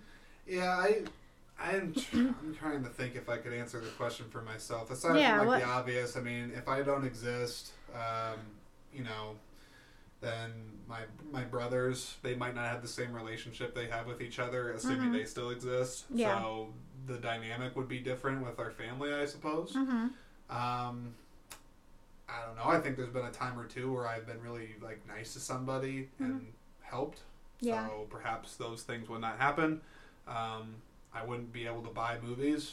So uh, I don't know. Maybe maybe some Blu-ray or DVD company out there is just like, man, it's too bad Jordan doesn't exist anymore because he used to buy a lot of our he shit. bought all our movies. Um, I don't know. I, I do that. Um, It- I don't know. It, you know, it makes me think because, like, I guess I probably wouldn't be able to fully, it, unless I have Clarence come down and like remove me from my life and let me Mhm. actually witness it. Which Yeah. he is not wrong in the movie. It's No. a pretty phenomenal gift to be it. Like that's. Uh, can you imagine, like, if you actually got to, like, even if it was for like an hour, to be like, "Hey, you get Yeah. to see what it's like to see." Yeah, be like, "Okay, exist on this God. Give me this power, and I'm gonna It is a pursue. power You know, it is. an absolute power. Um, it's fascinating to think about, and, but it, what it makes me think about ultimately is that even though I might not know all the different ways that my life would hopefully for the better impact people, it does make me think about my legacy. hmm And I'm not really necessarily somebody that sits around going like, I hope I'm remembered a hundred years from now. I mean, it'd be nice, I suppose. Like if it's for Mhm. something great, I guess, or just Yeah. something good. But I don't know. It makes me think about legacy and like, what do I want my life to mean to other people? Mhm. It is interesting. I don't have an answer Yeah. for it. It's just I'm pondering. Well, it. yeah, I don't either, and it, and it's hard to think of on the spot when you, you know, when you're asked that certain questions like that. But um, I don't know. I always just think, you know, I always think that you should live your life as the like that person that you want to be remembered by. Like when you're gone and people look back and say, Jordan, I remember Yeah. Jordan. Like, what do you want them to remember about you? You know, like. I think if, if I could answer the question right now, I would say it's a two parter. I would say one, the people thing would probably come first. I would want mm-hmm. to be either fondly remembered or looked upon by people that knew me as somebody that that person was a good person in their life and they made world around them be a better place. Like that would be like the Mhm. first one. That'd be fine. But then the second one, for more of like an actual, like maybe like a physical thing to leave behind, I'm not going to invent something or whatever, whatever. But I would like to maybe perhaps be.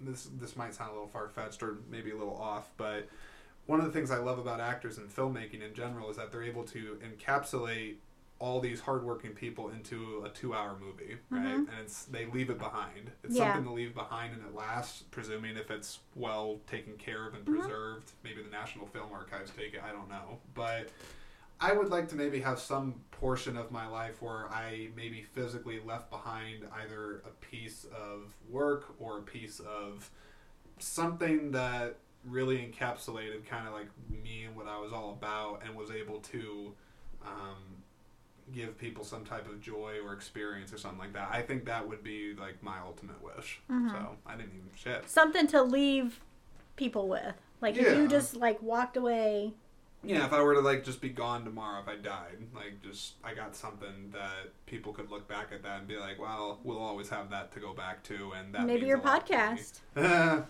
I don't know. it's fun, you know. I mean, be proud of it. I like it. Yeah, I still I still have a lot of work to do on it, but I also have some other things outside of the podcast. Uh, it's kind of some of those things I mentioned that it Mhm. would be an off the podcast conversation for now because I don't want to burst the bubble too soon for what I'm trying to plan. Mhm. But um, yeah, I don't know. We'll we'll see. But yeah, I at the very least I like this stuff. I mean, I Mhm. like podcasting. It's fun. And, Yeah. and I can save this stuff, and yeah, it'd be fun And to like, go back like years from now and be like, "Oh, listen to how I talked about that." Well, yeah, and even you're, to me, you're bringing some fun and happiness into people's lives because if, you know, if you're just sitting around and you're, you know, kind of contemplating things or not sure what's going on or you're just, you know, sometimes, you know, just music or just like a Mhm. podcast, you could just turn it on and just listen to people just talk about Yeah. I mean, podcasts and stuff are everywhere, and so and they're all about different topics. So, I mean, pretty much,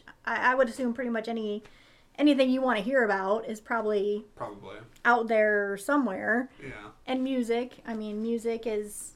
I always turn on music when I'm just need something Ooh, extra. I think I thought of maybe the third thing, possibly for myself. I, I don't know. This might. It's very mixed with like the second thing I said. So Mhm. so perhaps, but um, so I recently, not, maybe not that recently, I watched the movie A Star Is Born. Um, the the new one, the new one. the Bradley Cooper with Lady I haven't Gaga. seen either one of them. So. Um, I will say really quickly, Isola, my fiance, she I don't think she'll be mad at me for saying this, but she loves to make fun of Lady Gaga and her song "The Shallow." I'm sure you've heard it on the radio. Uh, um, in the sha sha shallow. I don't even know if I've heard it, but Well, there's a I part. I probably have and just don't know. But There's a part in the song I won't fully do it because it would be embarrassing. um, but there's a song, there's a part, and it's a beautiful, beautiful moment in the movie. It really is. It's a wonderful moment in the song and the movie where Lady Gaga goes into like this part where she's like, oh, oh, oh, oh," and then she goes like, oh, like it's like it's. I'm doing a horrible, horrible version of it, but like it's beautiful because the character's fully coming out of her shell and is not giving a shit and it's just it's it's a beautiful moment. Mhm. But Isola thinks it sounds like a little bit obnoxious when she does it because it's like she's almost screaming. She's like, Oh, ah! yeah. yeah. Anyway, So Isola, it's if you're little- listening, it's funny when you make fun of that. I can't do it the way you do it. But um, what I the the point is with bringing that up is that there's actually a, a part in the movie where Bradley Cooper's character he's talking about how there's not many people in the world that really have something to say. hmm Like they're either borrowing from somebody else or they're just kind of going with the flow Yeah. or whatever. But true, like true originality and just truly saying something from your gut hmm and and putting it out there. I think I would like to maybe be able to say I did that at one point in my life where I didn't draw it on from something. I just purely put some part of myself out there for people to yeah. to see. That's a good one. I, I like that one too. Yeah. I know there's yeah, there's a lot of times like we could sit here all day and do like impersonations from movies Yeah, or whatever. fun. And yeah, Yeah. it is fun. and you can sit here and one liners from, you know, your favorite shows or movies and we could do that all day long. But yeah, to to actually sit and come up with something, you know, an original Jordan or original Kim Yeah. saying, like something that just comes just comes out. Like yeah. yeah, I would love to be able to do that too. And I don't know, maybe I'm sure we maybe have done Sometimes. something that people There's- are kind of like, what? I think sometimes this stuff happens unconsciously. Uh, you can't always force things like that for sure. Mm-mm. I mean, even the times I know in my own life where if I've ever done something that surprises me or I, I feel like has done made some type of an impact or it's something I've said, it's not. It's definitely not planned. yeah, You know, it's just I- like yeah. I feel I feel something and I just really don't overthink it and just Yeah. kind of do it. and then after you say it, you're like, yeah, hmm, whoa. I just like, said that. Yeah. Whoa. Yeah, and hopefully, hopefully that's a good thing because sometimes that can happen in arguments. Well, You yeah, I mean, you it, say it can like go a thing both where ways. like, like, like the, like I'm sure you've had that happen where like if you're in a really bad mood or something, you Mhm. say something, and like as it's coming out of your mouth, you're just like, I'm gonna "No, regret no, that. no, oh no." no, I can't take it back. And then it's just like, oh, Oh, yeah. no, it's out there, it's out there. You're, you're screwed. oh Like, yeah, and then or, yeah. or you say something just totally stupid, and you're like, I can't believe I just said that right now, but but- you, but you but as it's like you said, as it's leaving your mouth, It's such a strange sensation. yeah, you're like, no, come back, come back, but you can't because it's already out there. Um, so you had a couple other notes there. I want to make sure. I did, Um, did you cover the things you wanted to talk about for this? So, a couple things that I always get, and, and this one's going to go way back to the beginning, which I should have um, brought up earlier. Fine. Um, I I am always touched by the drugstore scene, like several things that happen in the drugstore. So Yes. So Mr. Mr. so young so so young George, yeah, Mr. yeah.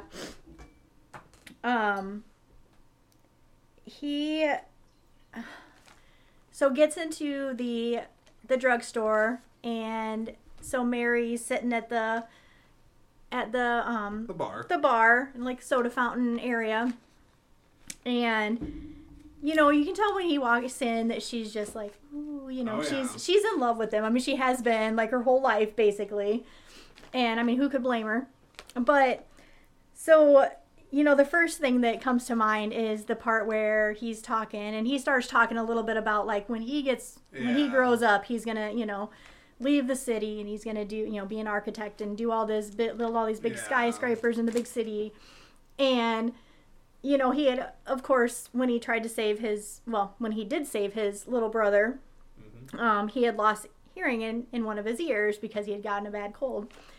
And I love the part where like he's like leaning over to do something. I, I think know, he's making her a drink. Yeah. And She's like, is this your bad ear? yeah, she's Oh. like, is this? She's like whispering it. And she's like, is this? Is this the ear you can't hear Oh, And she's like, George Bailey, I'm gonna love you till the day I die. And you know he can't- he can't hear her because she's is talking into his. And so he has he didn't you know he didn't Very catch on to it. But that is so sweet. And then of course the the other scenes are a little more um, heartbreaking um, because um, y- you know like Mr. Gower he, he- he's he's in the back you know it shows him he's in the back and he just Yeah. looks torn up like he's Well, he's drinking. he's yeah he's drinking he's pretty much sloshed by this time Yeah, he's very distraught. yeah, he's very distraught, and you're wondering like why. You know, he's the dr- he's the druggist. He's this drug. He owns this drugstore, the soda fountain, Right. and your first thing is like, what is wrong with this guy? Like he's Mm-hmm. running a drugstore. Like he's right. he's in the back like putting people's prescriptions Right. together, and he's like popping pills. yeah, like is he? Is he yeah, like what is things? what's going Yeah. on with this guy? And um, and so you're trying to kind of figure that part out Mhm. and then it kind of goes along and you uh, you know all of a sudden george like sees the note sitting by you know on the counter that says son his son yeah that his son had died and like instantly like you know once you see that and know what's going and all of a sudden he just gets this like you know even as a young boy he gets such like compassion all of a sudden he's like yeah. oh my gosh you know like i know Right. like I know what's wrong with him. Like he's Mhm. he just lost his his son, you know. And uh so But so he goes back there to kind of like Yeah, but then like they have that scene where like the the poison capsule. yeah, so he's mixing he's like putting this prescription together and Yeah. George he goes over there and he's like you need to get this prescription you need to go deliver this and he's really gruff Yeah. about it and you need to you know take it now take it now to this little boy that's got you know i think di- diphtheria or whatever the and um and he kind of looks at it and he's kind of he knows something's not quite right with it you know Mhm. and he ends up trying to deliver it but then he realizes that Yeah. this is wrong like he has put the wrong pills like a it would have poisoned this little boy that he was trying And they to never deliver talk about the little boy. and they don't right? really Like, talk a whole lot about it Yeah. but you know that it's supposed to be for this little boy it's Just supposed to be a in town. prescription someone in town that See, I, I, it's good that you're saying it because I'll be honest. As a kid, and so many times when I watched that, that scene always confused me. Mm-hmm. I never was like, I was like, wait a minute, like, did he poison his son? Like, I, No, I, I so- always got confused when I was younger. yeah so that. he's supposed to be Yeah. it's supposed to be this family got I don't know if I'm saying it right, diphtheria. It's kind of an old, you know, if you watch some of those old like movies, old west westerns and stuff like that. It's it was something that I'm I'm imagining it was some sort of like it was some sort of a almost like if you got poisoned by something like a, a not really a flu, but it was like Mhm. some sort of an infection, like something maybe you drank Okay. water that was bad, Something like bad. something was in the water, like a contamination or something. I don't know, it was something that was really bad and it killed a lot of people and a lot of young people and people of all ages. But um, not to get too grim, but but yeah. So basically, he's filling this prescription and it's supposed to be for this little boy. Or maybe it's supposed to be for his whole family, but there, there's a little boy I and know obviously, involved. like he probably shouldn't even be like working that day because like he's all Yeah, like, he shouldn't son. even He's, probably like, be there. But like he's probably got no one else to run it. It's a small Yeah. And so, yeah, so little George is like, you know, he sees that something's wrong and he Yeah. starts looking at the medicine bottle and like what he's putting into this. And he realizes that it's poison. He goes up to him and he's like, yeah, he's trying to tell him and he's trying, you know, like he know he's like I he, like he he's so compassionate because he like he runs up to Mr. Crow and he's like, and he doesn't want to hear it. He's like, get the hell. yeah, out he's here. like, get no. no, get out of here. And he's like, I know that you're upset. I know that you're hurt. Like he's just he's trying to console him. Mm-hmm. And the yeah, the guy he's just like he he doesn't want any part of it. He's like, get away from me, like whatever. He starts even hitting him to the point where his ear Yeah. starts bleeding. And he's like he finally gets the words out like you're you almost poisoned this Kid, little boy yeah. like you you put poison in the medicine and all of a sudden mm-hmm. he just stops and Yeah. grabs him and hugs him because he Yeah. realizes he's like, oh my gosh, like I, He could. I mean, I could have have, jail. yeah, Like, I could would've killed, murdered like somebody. somebody could have taken this poison and died, Yeah. and Which they show in the alternate version of George not existing that he becomes, you know, like he did jail for 20 years for killing a kid. oh like, he- yeah, like, and he's, he's a drunken like the town drunk, now, and you yeah, and he just was like miserable, yeah, like. Yeah, because he he yeah. If you hadn't been there to tell him Well, that this happened, I also think it's pretty cool that it's. I mean, most definitely like that experience like bonded them for life because he never told anybody. Which no, really he's like I will never tell, and he ended That's up really remarkable. Yeah, because then the next scene Mm-hmm. it goes to you know when George is older and he's getting ready to go off to college. Buys him the suitcase. he buys him the suitcase and has it inscribed with his name and everything. So and then That's cool. yeah, and it's like it's almost like a kind of like a second dad, you know, type thing. Like they've just really, like you said, bonded. I like that. Yeah. So that was one of that that scene always gets me because that's like the first. That's like I'll instantly like get choked up like as soon as that part comes on. Um, trying to th- think. Uh, I know we touched on a lot of this other stuff um, when he's walking Mary home after the the high school reunion and Oh yeah. and I love the part where they're dancing, you know, the Charleston, they're dancing, and those guys are like, oh, which it was. I think if it if I remember right, Mm. it was actually George's idea for them to build the pool underneath I don't. the I don't under know. thing because they were talking about he because he said something about like your your idea to build the pool underground or under the Mm. Floor was a great you know. I don't know. So Yeah. anyway, the the two jokesters that are like, oh, let's open the well, because one of open the them wanted floor. to dance with Mary. Yeah, one of he was jealous, so he's like, I'd be jealous Let's- too. Be like this t- good-looking dude came in and took my lady. yeah, Like, I don't yeah. like so I mean, he's like, he's jealous. He's what? He, so he's like, "Uh, we're gonna, we're gonna. I know how to open the floor up so you that. know that's a real pool. Mm-hmm. Yeah, it was all like that wasn't like a set or anything. That was an actual high school that had that pool. Yeah, and it was cool, and it was This awesome. so they're dancing, and all these people are like, they're like yelling and Yeah, all this yeah, commotion, 'cause and they, they keep think, getting close to the edge. and he's like, oh, we they're must be really they're good. Actually doing. Oh it. yeah, they're Yeah, they're like having a good old yeah.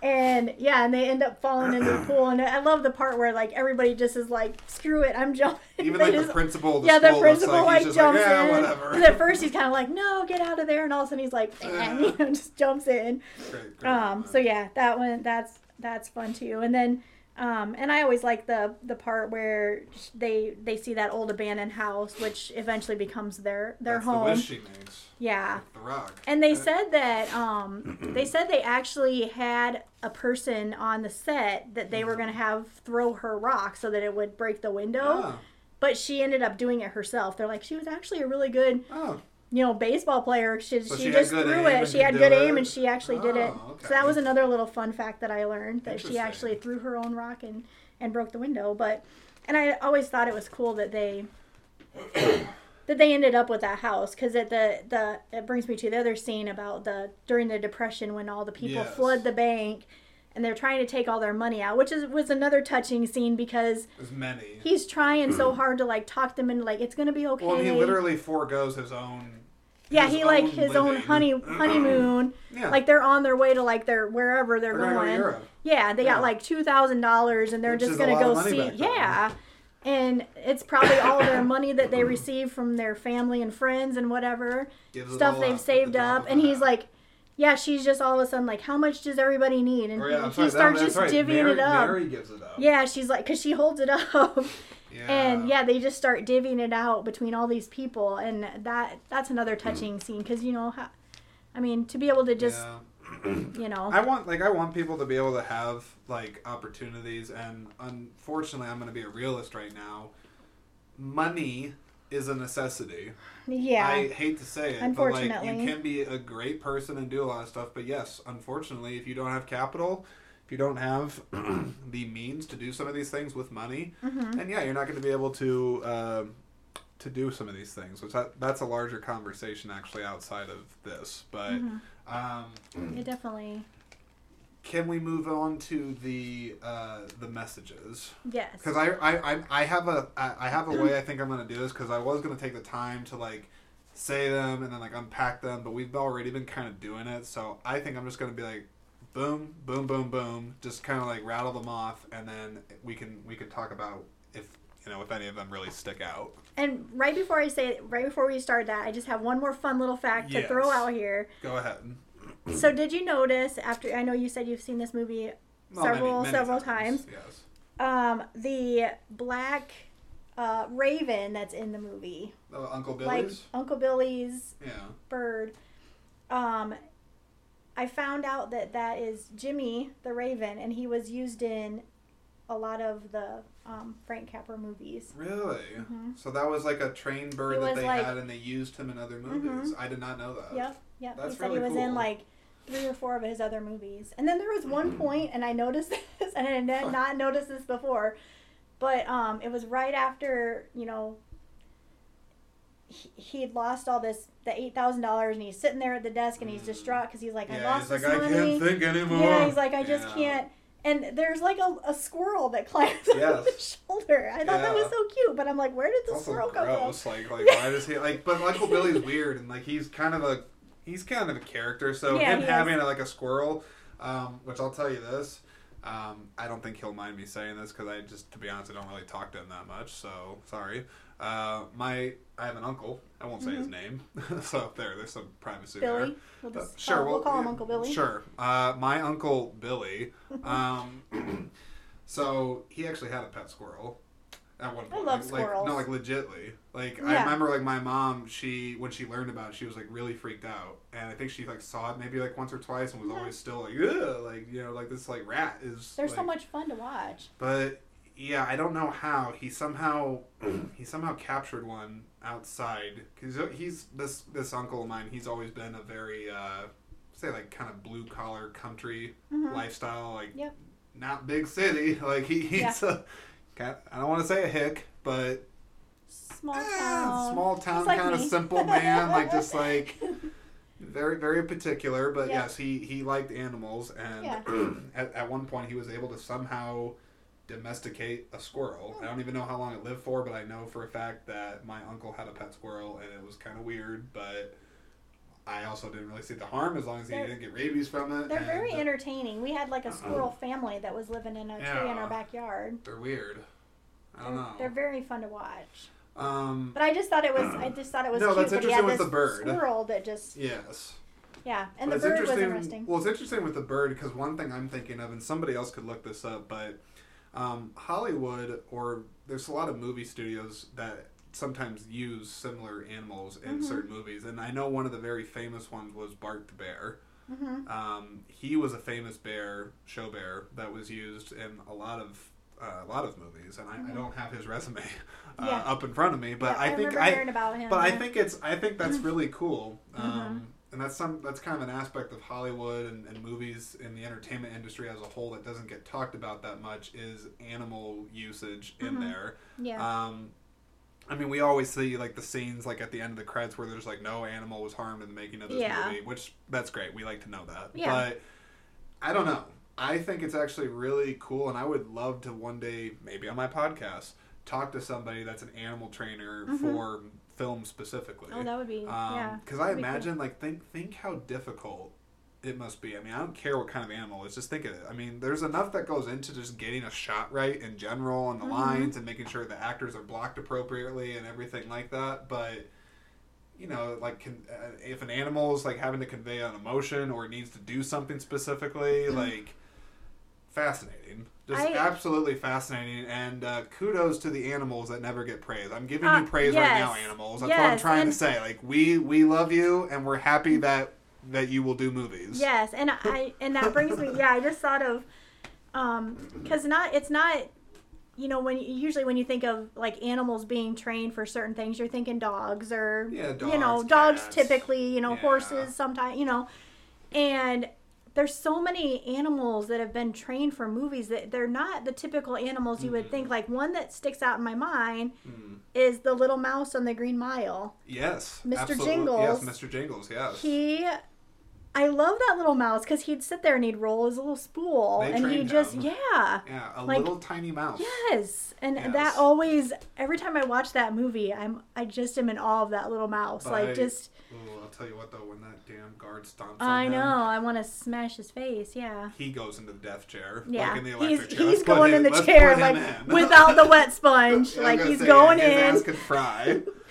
But I then love the Green Mile. It's I- a great movie. I know I love John Coffey, and then he just brings him. He just brings him back. He just puts him in his hands and Um, I don't know how he- real, real quick because Green Mile is on the short list of films where I'll cry That's- every mhm. time I see it, and in specific, um, oh yeah, there's. I'm trying to think because there's a scene in the movie that all that that movie that always like gets to me. It always like fucking pulls on my heartstrings. I think it's the scene where he um, saves the warden's wife from the brain tumor. Mm-hmm. Oh, I, I get emotional with that because uh, James Cromwell, which that is an underrated actor that does not nearly get enough credit. Mm-hmm. Yeah, he's good. fantastic actor, but ooh, I get I, I'm thinking about it right now. I get goosebumps. Um, I wow, shit, I got to do a podcast on the Green Mile at some point. I know that is such a good movie, and and I know one of the things that always gets me in that movie, and this might sound weird, yeah. but the part where because John Coffey is such he's almost like he's just like this big kid. Well, Michael Like, he Clarke just- Duncan, rightfully so, was nominated for an Oscar for that, and Yeah. it's actually a shame that like I can't remember what he was up against that year as far as the other actors, but Mm-hmm. I don't he, either. He, gave a hell of a performance. Oh, yeah. And Yeah. so one of the things that really gets me is the part where they take him to the movie the movie Oh, theater. yeah. And he's, he's, just got like this. yeah, he's like he's never. He, they're like, "What do you want to do?" And he's like, "I just want to see a, a, a picture, you know, like a picture show." And he just like it's like you would have given him like the world at that point. Like that's one thing that I'm sitting there like, oh.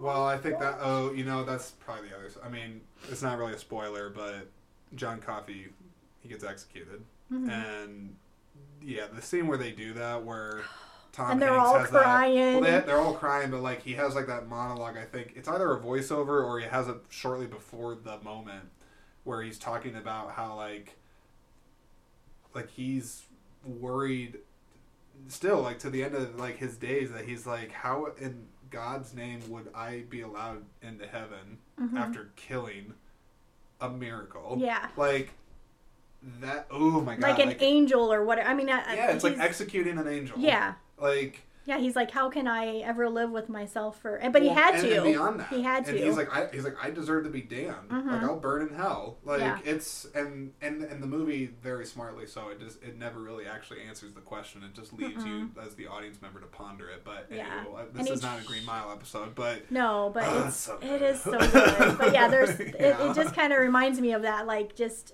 all the different animals that have been trained to do. I'm glad you brought up the animals because yeah, it's not something I always even um, appreciate. Always like, like I, I mean I knew of Bart the bear, but I didn't know of uh, the bird Mm-hmm. Jimmy the Raven. Mm-hmm. Jimmy the Raven.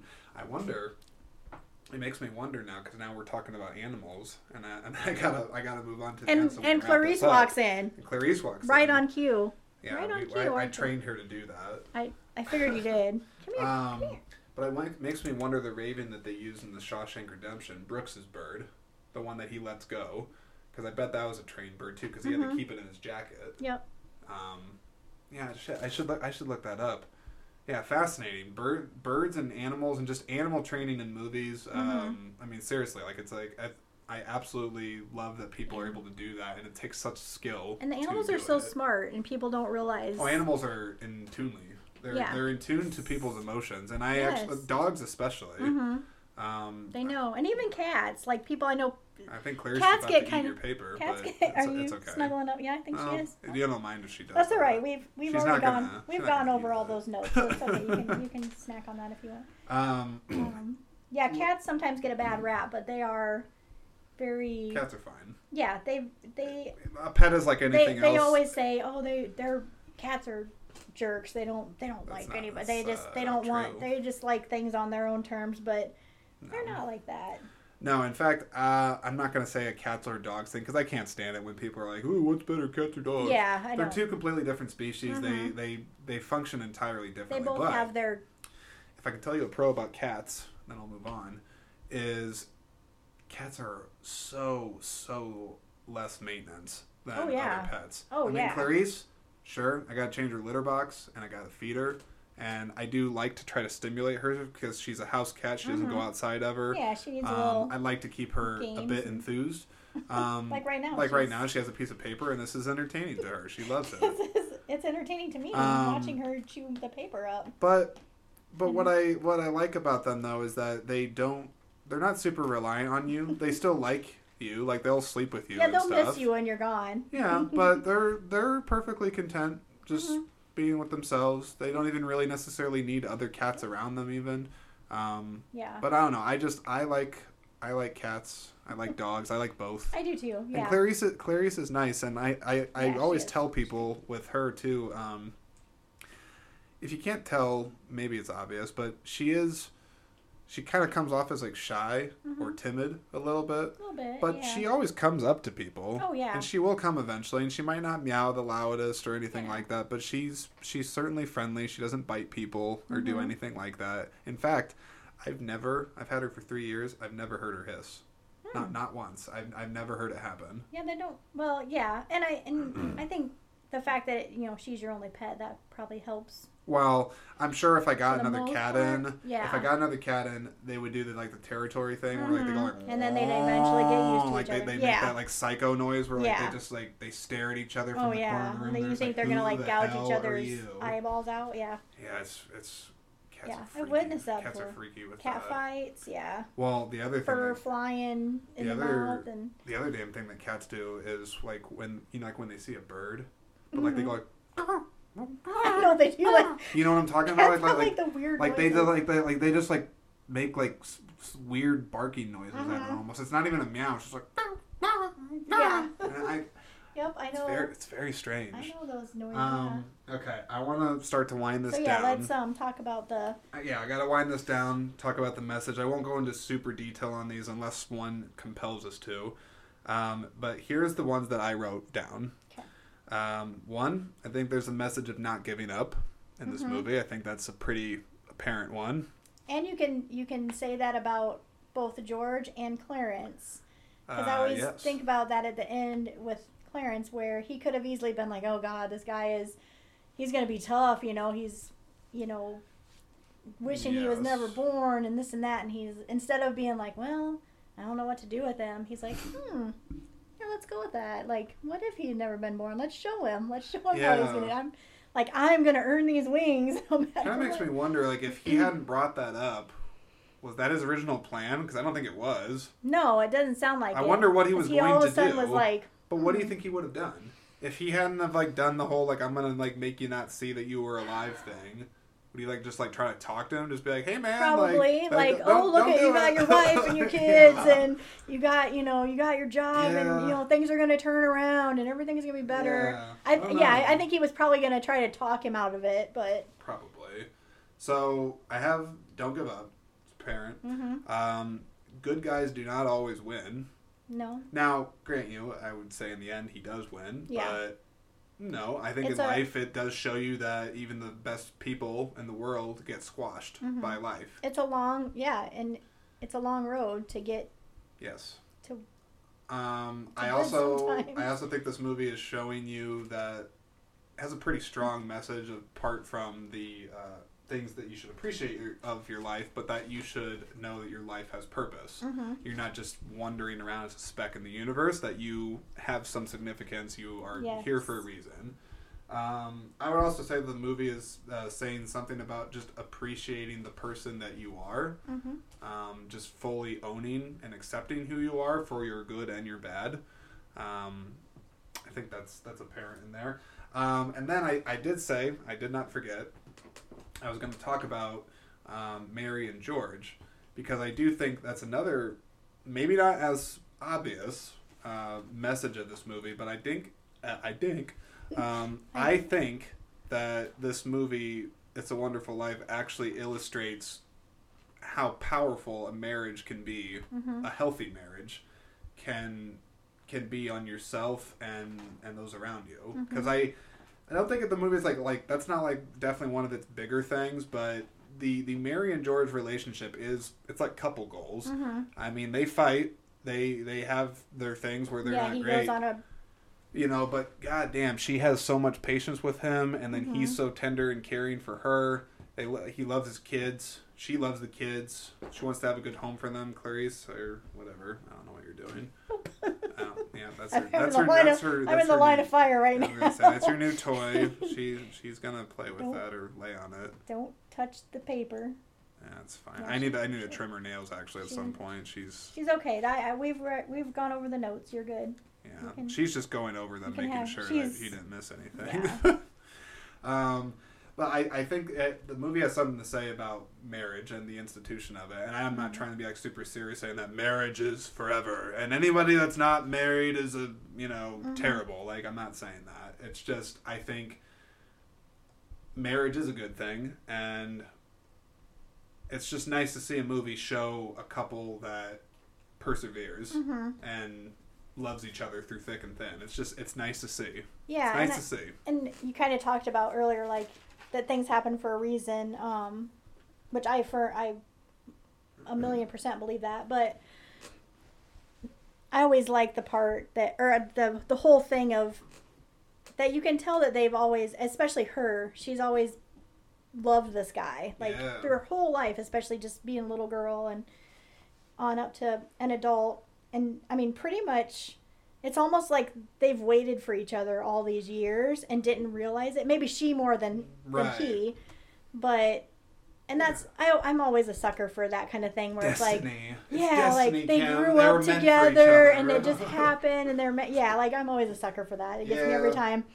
But I think that's one thing that led to it that she she she loved this guy and yeah, she does have so much patience with him and she she gets through his um, you know, those times where he he's just pissed off at the world. Yeah, because there's times where like other people may, would maybe be seemingly okay with the circumstance, but I mean, I can relate to that s- to, to a certain extent, like a lot of people could. Where Yeah. it's like even though like your things in your life like might be all right for the time being, there's still times where it's like, damn it, you want more, Mhm. and you're tired of being held back, and you're just Yeah. frustrated. You're just like, damn it. yeah, and I as get, I get that. and I mean you'll you'll find this out you're as a person that's upcoming going to be married. That is happening. and Yep. as me as a person that's been married for several years. yeah, what are your marriage um, tips? How do I not mess it up?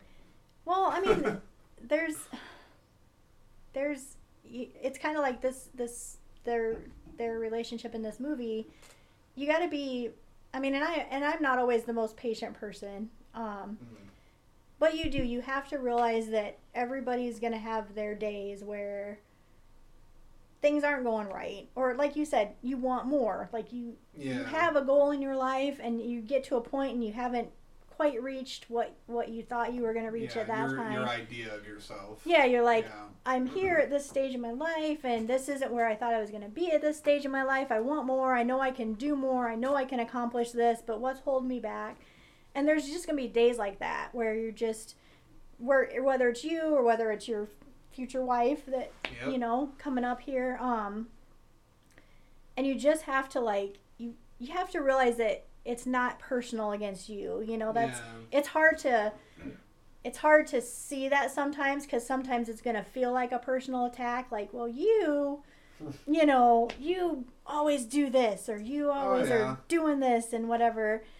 And at the end of the day, you, you just got to realize that it's it's not a per. It's kind of like when you go to work and like your one of your coworkers is just having a bad day and they're just, you know, Yeah. and you're like, okay, they're not mad at you know this isn't me. They're just Sure. pissed off at the world right now, and I happen to be in the way. Um, it's kind of like of that. understanding and compromise. Um, Yeah, and sometimes it's hard. Sometimes it's hard not to lash back out and and defend. You know, Yeah. because I've also done that. I'm guilty of that too. Like, there's been times where my husband like he maybe had a bad day and he'll start saying something, and all of a sudden I'm like right back at him, like right at the throat, Mhm. like, well, this is you know. so, I mean, but yeah, it it just goes. If you're truly with your person, Yeah. you know you're going to be able to overcome pretty much anything i mean there's things Yeah. that we've overcome like in my marriage like there's all sorts of things that we've overcome together and stuff that could have easily split us up because Right. of stress or because of just what was happening at the time but you know when you're truly with the person you're supposed to be with i feel Yeah. like you're to get through all that and I think, in a way, I think uh, Isola and I were we're ahead of things when it comes to that. Like, I, I'm not trying to sound arrogant or anything like that, but in a way, we've already overcome things that some couples will never have to do. Mhm. yeah you Um, have We, you know, but you know, Just to get her here Yeah, is- just just getting her here, the the distance and her being from another country. I mean, that is that's a whole thing in and of itself. That there's not many people. I mean, I don't know anyone personally that is in like the same exact situation as me that No. can relate to it. So it's not something that a lot of people get, but there's a lot that goes into that, and I. I think there's a lot of people that would be like, "You're crazy for waiting that long or doing all that. Like that's insane." well I, Um, I would also say COVID. I mean, uh, you know, COVID. It was interesting because like we we connected, thank God, and developed our relationship right before it. mhm. But then COVID came about, and you know we've known COVID in our lives more than we've known without it. yeah Um, so that's a thing. You know, there's there's also cultural differences, Mhm. and those are still a thing. yeah You know, it's not like we fight about it, but there are things where it's like I do things a certain way, she does things a certain way. Well, yeah, our upbringing is just so radically different. Yeah, you're coming from two separate countries altogether, so there's going to be differences. But there's a lot of things like that. But I think that's one of the things. It's one of the reasons I know why I'm marrying her is because I've never been able to get through some of the the. I'll just be frank. Some of the shit that life has thrown Mhm. at the both of us in the Yeah. last two years. There's not like anybody else I would want to get through it other than with her Mhm. because. I don't know. It, it's just one of those things. Like I guess that's it's like if I'm going to boil it down to anything, it's got to be my faith in, in God. Yeah. Because, you know, there's all these problems and whatnot, and they don't go away, but it doesn't feel like I'm having to work that hard with her on. And she's willing, and she's an excellent communicator. hmm She That definitely she- helps.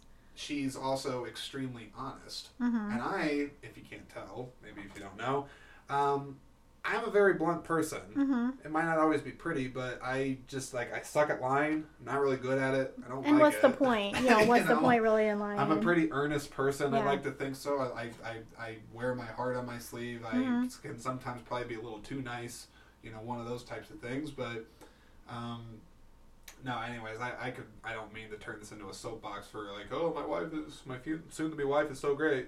Um, No, but it ties in. yeah, I mean, it, it in. does. Ties It definitely ties of a- of in. a Def- relationship. Actually, you know, it does. Actually, that's that's good that you said that because, um, and I'm not trying to be sexist. Anybody out there that's listening, but it also does show you from a man's point of view. This is again, I'm going to come off very sexist and like old fashioned here, but the right having the right woman in your life. It's like George's mother says, like. You know, Mary's the type of woman that can help you make sense of things. George can Mhm. help you find the answers. help you be the person. right? Yep. And uh, yeah, I mean, I think the same could be said for the opposite. Like, if a Mhm. woman was like, "This guy, he just makes me feel Mhm. right. Like, I just feel And like all is right in the world." Yeah, with this and- person. That's how I feel with Isola. well, yeah, and then coming from the girl's perfe- perspective on on that same thing, I could say the same thing. Like, um, you know, going back to when you said, you know, the things that you've gone through, like you wouldn't have wanted to go through that with anybody. And that's that's why I feel like when when you're with that because I I could say the same thing. Like Yeah. even though the times were tough, like if I look if I I I would not have wanted to go through any of that with anybody else. Like it wouldn't have been you know, other than my husband cuz yeah, it would have been I, I can't imagine like some of the stuff going through with someone else and I'm I'm yeah, I don't know how else to explain it, but Yeah. but yeah, and and going and and to the woman's perspective of that, what you just said, um, yeah, finding the right guy too. I mean, just being standing next to your Your partner. your yeah your, guy, like, Yeah, no, I and just I mean, being there for him, knowing that yeah, sometimes you know Yeah. he's gonna come in fighting mad, but you just gotta be there. I will say, And the girl, you know, girls do the same thing, you know. no, but I, I'll say, I mean, Mary, is a pretty good wife. hmm mean, she is a very good wife. Great, great mother of the kids. Yeah. I mean, she put a lot of work on that house. hmm Puts a lot of work into the relationship. Yeah. Always is patient with with George. Um, but she's also like she never came across as like being like the. I'm not saying like the damsel in distress, but she doesn't come across as being like a weak woman. No, she you know, she just doesn't come across as being like, okay, honey, like whatever you Yeah, say, like no. I'll just go back to cooking. Like it's not, it's not that. Yeah, exactly. I think she. I Especially think. for the time too, because I don't know how normal that was. Because I'm not Mm-hmm. trying to, again, I'm not trying to be sexist, but even when I was talking about it with my mom, um, you know, it's the late 40s. Yeah. Women weren't exactly career oriented. Yeah, you came from you, You came know? from more of the, you know, the woman stands next The to the man. Yeah, she she makes the home. She you know makes the house pretty and makes supper and Yes. and that was the times back then. And sometimes you know it still is to an extent today. But and, and Mary was. and I like that. Like I Yeah. I honestly like that. I honestly have always felt like kind of. I don't know, touched by that that kind of life, just being There's a simplicity to it. Yeah. For sure. Um, which I, I think that's a, that's one of the other messages, which is a good segue for that. Mm-hmm. Um, don't compare yourself to others. hmm Um, this movie definitely has a lot to say about material over uh, wealth in terms of friends and family and Yeah. like your own uh, integrity and character and the value that that has over money, which I could talk about that at great ends. yeah. Um, but what did you just say before this? Because I was gonna, gonna tie something into that. Um, I'm sorry. I have a very short um, memory. Um, well, I could probably listen to the playback. We- I yeah, I we talked I about I uh, don't know. Um, yeah, I don't know, Well, uh, whatever. going I'll- through life with your. Yeah, I'll, I'll, I'll, person- I'll, yeah. make it makes sense. It's fine. I'll, I'll, I'll You can wing you can ad lib some stuff in. I, I think I'm good at ad libbing. I can do it. Yeah. Um, no, but the the thing about like money and you know all those different things, material and all that crap. Um, uh, maybe that's what I, the point I was trying to make. I don't even know, but I'm gonna try. Um, I think there is something about like that simplicity. That's what I was Mhm. trying to bring up. The simplicity of like not having to have all the money in the world and like you're happy with your community. You don't need to have a lavish house or you know go do anything crazy. Mhm. Which I personally look. I'm not gonna want a life like that. To be honest. no. There's a lot of things I want to see and do. I'm- a pretty. I'd like to think I'm an adventurous person Yeah. sometimes, uh, though I could be a creature of habit as well. hmm Um, but yeah, I just think don't compare yourself to others. I mean, really don't. I mean, and also I know I realize this day and age, social media is a bitch for that. Like Yeah. on Facebook and Instagram and TikTok, Like, like, oh, ooh, look at these people like like floating in an island in Aruba and like Yeah. they have the perfect like sunlight and like oh they got a drink and like well okay, but Yeah. Not not really the thing for. you can be cool and do things in your own right, and you don't have to share all that all that crap, and and do. and I could just be totally fine just sitting around a campfire every weekend. Yeah. Yeah. I mean, like you know, your happiness. Happiness is different for everybody, but I Mm-hmm. do think that the absolute truest form of happiness certainly does not come from things. Um, I think it comes from experience, hmm and that could be experience with people. It could also just be a personal, private experience. Like I've had some great moments in my life where it involves nobody; it's just me. hmm Um, so happiness is different, but the point is, with that, uh, just don't compare yourself to others.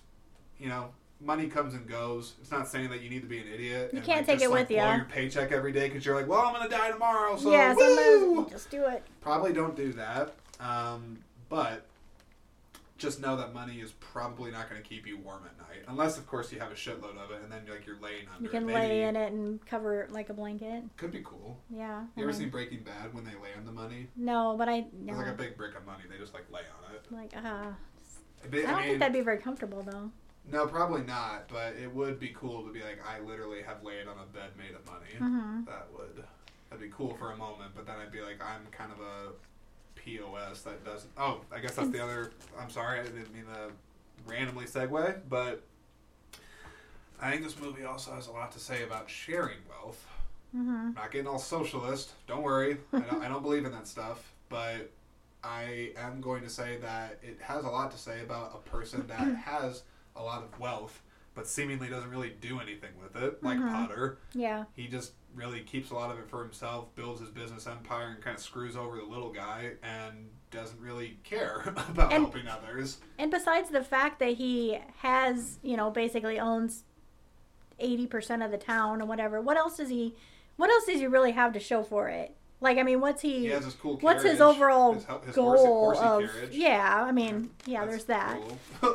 But what's his? I mean, when you think about people like that, that just they like, A person Just- like Potter goes to the grave with like maybe like four or five people at his funeral. Yeah, like, is there even that, like, any- for him that are just like like they feel obligated to go because they're like, well, I know there's not gonna be very many people there, so I probably should go. nobody loves that guy. No. If somebody does love him, like hey, God bless, but uh, probably not. Oh yeah, like No. yeah, I always wondered that, like people like that, like what, what do they think? You know, like when they're on their deathbed and they're they're they're just laying there probably thinking about life, like I don't know. yeah, I got all this stuff, I can't take it with me.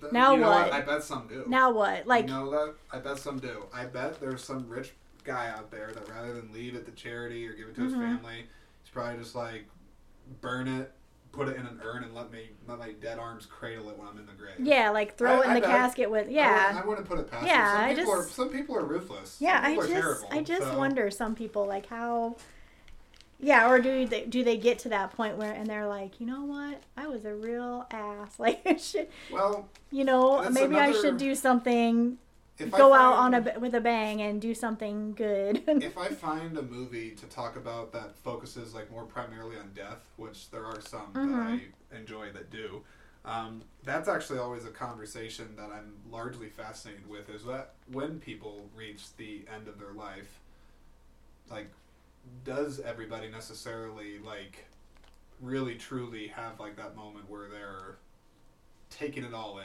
so to Mhm. speak, or they're like preparing themselves for whatever they think is next, even if Yeah. they think that place being next is just being dirt in the ground. and do they say they how they say like right before like your whole life flashes in front of Yeah, you? but I just I don't hear a lot of people talk about that. yeah. And maybe like like like I used to watch documentaries a lot about near death experiences because I, I actually think a lot of those are endlessly fascinating. Yeah. Be Yeah, they like, really if, are. If you know anybody that's like literally like been dead on the table for a minute, bring them Mhm. to me and like let's like Yeah, I'll- let's I'll talk I'll about- talk yeah, them. I would love yeah.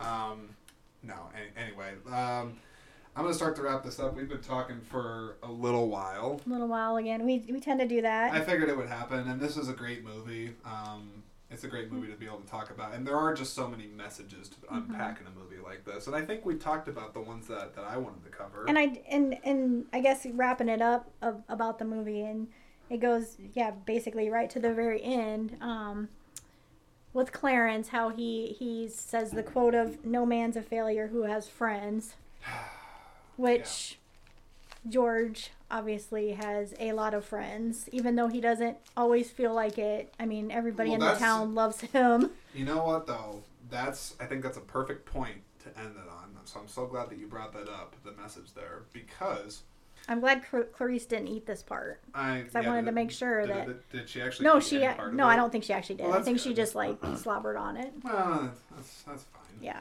Um, that's okay. No, but I like the part where they're talking about the no one's a failure that has friends. But I was gonna say, let me think about this for a second. I was gonna say something about that. Um, oh, yes. So another very human thing, and I can't imagine I'm the only person that feels this sometimes, but I have certainly been in positions in my life where I feel pretty alone. Like I just feel like you know, like you you look at your phone and eight hours go by and oop, no missed calls. Oh, Yeah. no texts. You're like, God, I'm a loser. Like like no one gives a shit about me. Or you have like those group of friends or maybe a friend or two where you always feel like you're the person that's always having to reach out to them. Mhm. They never reach out to you. Everybody's had this happen.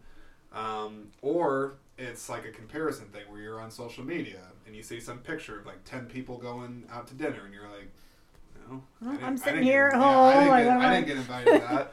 Or it kind of goes on so forth, so on and so forth. But I feel like I'm always actually almost alarmingly aware of this because I think as social media and all these things have escalated and more people take the time to live vicariously through a device rather than through human experience. Yeah, Um, which is yeah, I have thoughts whole on nother that. story. yeah, we could go into Um, a, another topic on that, but we'll But- not. but the point is with that is that there is an increasing amount of people I seem to see, and I and I and I really don't like. Again, I, I hate generalizations. I, I, I say hate for a reason because I just most of them don't really capture the whole thing. It's generalizing is just that you're generalizing. But there are a lot of people out there that I think are very self-absolved or self-absorbed. That's what I'm trying to say.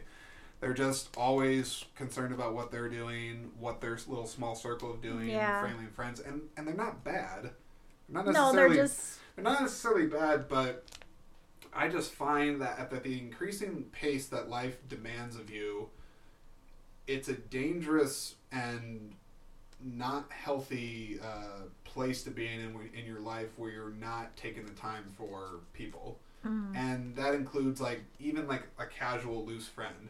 Yeah, I think it's actually fantastic if somebody takes the time, even if it's somebody I haven't talked to for like six months. Mhm. If they just send me a text out of the blue and they're just like, "Hey, it was just you know, I was thinking about you the other day. How are yeah. you?" Like I That's- saw that's something and this made me think of you. Yeah, That's it. And even if the conversation we have is two seconds, and we don't, and I don't see you for another year, you, you still reached me. They took the Like, you- You, still did They something took to take that the time. A few and- minutes out of their day to and we're all guilty of Say it. they thought of I you. mean, there's times I I'm not always gonna say I'm the best person that always reaches out to every friend that I have, Mhm. but I can certainly tell you I make a lot more effort than than the average Joe Schmo. I'll, Yeah. I'll put it to you that way. yeah, And anywho, I just think of that with the the part of George and whatnot, because especially at your low points in your life, that's when you need to feel that you're Mhm. not alone. yeah, And if I have any sort of uplifting message at the end of this episode and tying it into that message, it's just even people that seemingly are always so eager to help other people,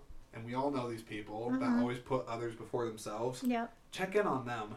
yeah, Honestly, especially check in on them because Yes. people like that out of fault sometimes can be so giving that they are being detrimental to their own self. hmm And the best like we want to cherish, we want to protect those people yeah, you know so so just take the time and and make sure that you're checking in on people even if people are seemingly happy if they're Yeah. all good check in on them Oh, too yeah. they might not be happy yeah.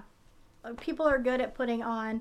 i mean, we're all we're all guilty. I'm guilty of that. Oh, yeah I've if been told if that- you go to a workplace then you know you're hmm putting on a i'm not saying a mask because you can i still believe that you can be authentic to an Mhm. extent at your job or whatever it is that you do but yes Mhm. everybody put a, uh, puts on a mask Yeah.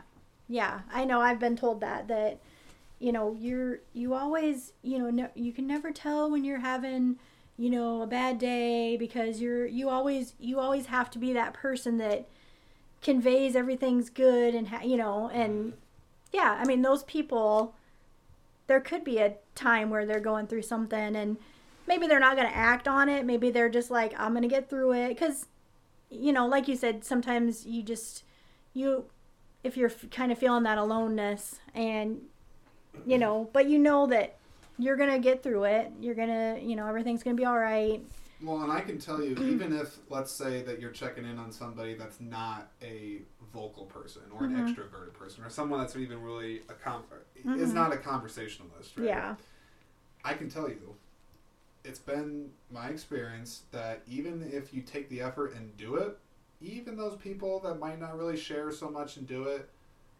there is always a part of them that's like, oh, that was nice of them. Mm-hmm. They might not say it. You Yeah. might not ever get thanked for it. You might not even get it acknowledged. They might not act like they that, that it even mattered to them. Mm-hmm.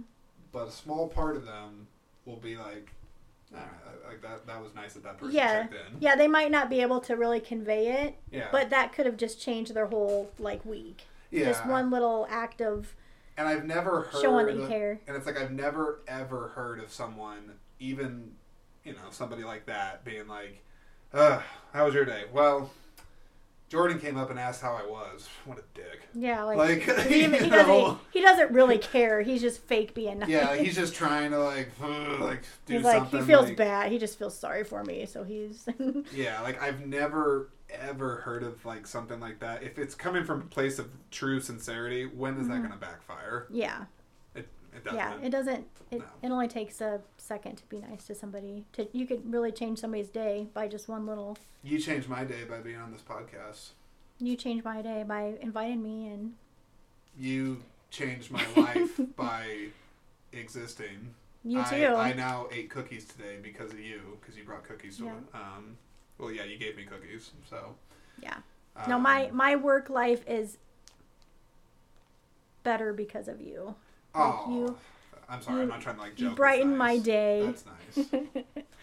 Um, I'm being serious. I'm being serious. no, that's very Whenever I need like a like a walk to get up, I'm like I'm gonna go see what Jordan's doing. Yeah, I mean, like, you, And then we talk for like 20 minutes. You- you know, Like, you know, we should get back to work, but you know, eh, you this know, is well, better.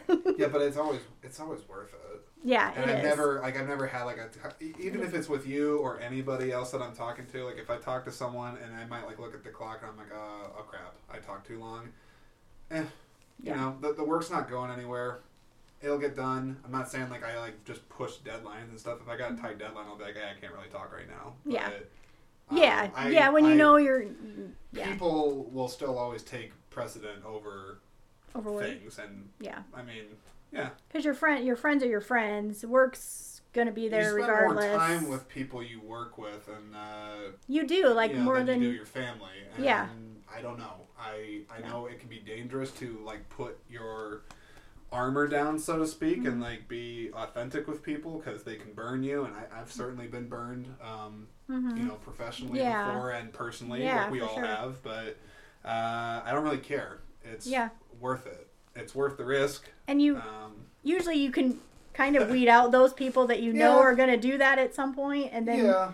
you realize the ones that aren't. And I'm gonna say this like, I'm a little bit older than you, not old enough to be maybe your mom, but I don't think so. But no. you're you're kind of like my my my little brother. Oh, that's honestly, like we're, we're not we're not too much too far apart in age. I don't think. No, so. no, I don't, I don't think so. So I could be like older sister to you. little bit. Probably. I Yeah. always wanted to have a sister, and Yeah. um, That's that's how I kind of think of you. So that's cool. I'm gonna just throw that out there. No, no, that, that is that is. That's why I bring you cookies and I, I like cookies And talk to you. I like these things. Um, you know what's interesting? Um, I'm looking out for my little brother. I got a I I, got a little that. brother, although my little brother is only like 14 months younger than me, so he's not like yeah, little little brother. But I do have a little brother, so those dynamics are always interesting though. Like my little brother, we got like a seven-year age gap. hmm Yeah, it's funny because like he talks shit to me and all this stuff, and I we definitely don't have like the I'm your big brother. hmm You need to listen to me, I like, know. like because like he's really brilliant and he's smart in a lot of ways, and, in Yeah. fact he's actually advanced in ways that I never will be. And Yeah, it's just kind of a different mindset, but like I don't know, I've never. I, my older brother is probably like the closest that like I get of like Mm-hmm. that.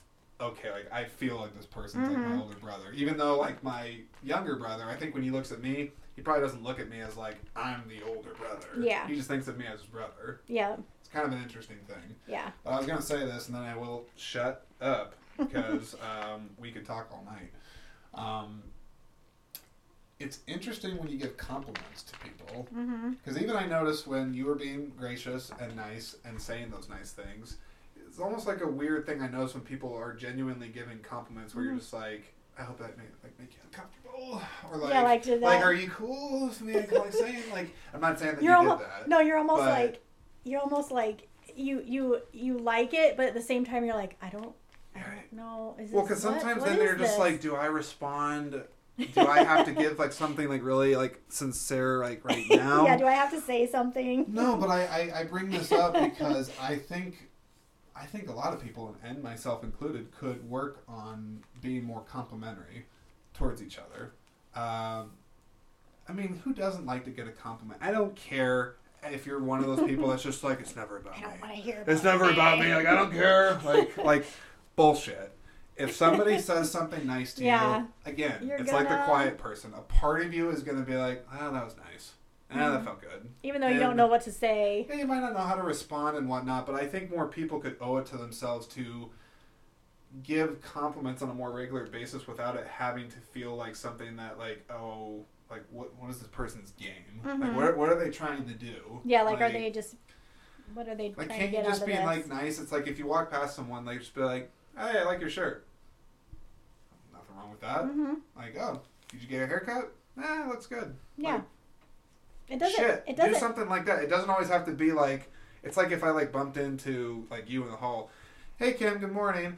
Did you know that you have made my existence be so much more like? It does not have to be like some be like some life some, like, philosophy. oh, like that Like, just. oh my gosh, Where did that come from? I was just getting coffee That's this so morning. you deep. Like I thought we were just gonna go get a cookie. I don't know. And like I, I think like you, you can flirt that line and you can do that, but people should just genuinely be more complimentary towards each Mhm. other. Not saying you gotta be Yeah. fake. You don't need to do that, but shit. Even I like I said, I admit I probably don't give people as compliments as much as I should. I don't. I'm sure I don't either. And Probably you can not. find something nice to say about most people. Like some Yeah. people, it's a little harder. You might have to No, sit it's- there it's, for a uh, while, but There are people that I know, and I've probably talked to you about some stuff before. I won't name any names, or I won't, I won't do anything like dumb. Mhm. But like, yeah, like there's people that I've had such problems with Mhm. before. But even me, I can find something to be like, well, there's something that, like even like maybe like through this person and their actions, I've learned something about myself, even. Mhm. or maybe they opened my eyes to thinking about something this way, even though I might not have wanted to. that's true. you Sometimes. know. So it- sometimes those people, while it can be awful hmm in the moment, and it can still be awful when you go back and think like, you like that person was a dick ten years Oh. ago, and like Yeah, they haven't changed. I mean, I get that, but I don't know. It's it might be wishful thinking, but I think there's a silver lining to a lot of things, Mm-hmm. including people and their less than uh, admirable traits. Yeah, it does. Um, it does go back to that. People come into your life for a reason, whether it's Yeah. whether they're people that you aren't so sure that you want in Well, your some life. some people like. but I they're mean, they're they have a a pla for some reason they came into your life at this point in time yeah. to like you said maybe they maybe they make you a better person because you see how much of a jerk they are and you're like and, uh, yeah, I mean, like I, I've had, I mean, I've had times where I've known a few people before, and I've just been like, well, um, this person made my life hell for a while, but you know, you ultimately walk away from it. You you grew. mhm, Um, doesn't necessarily mean you always have to change part of yourself. Mhm. You could just be more. You could be wiser. Wisdom. yeah Um, so I've always found that even the, the worst possible people on the planet can can do that. Mhm. But um, anywho, that's that's Yeah, another um, another another another subject. But anyway, final final thoughts on this movie. final thoughts Final thoughts. Clarence got his wings He did. another another You hear Sweet- that, Daddy? I can't do. Sweet not gonna do another the sweet little moment in this movie It's yeah, it's nice. Teacher says every time a bell rings, an angel gets its wings, And and, then George Bailey's always like, ring. "You hear that, Clarence?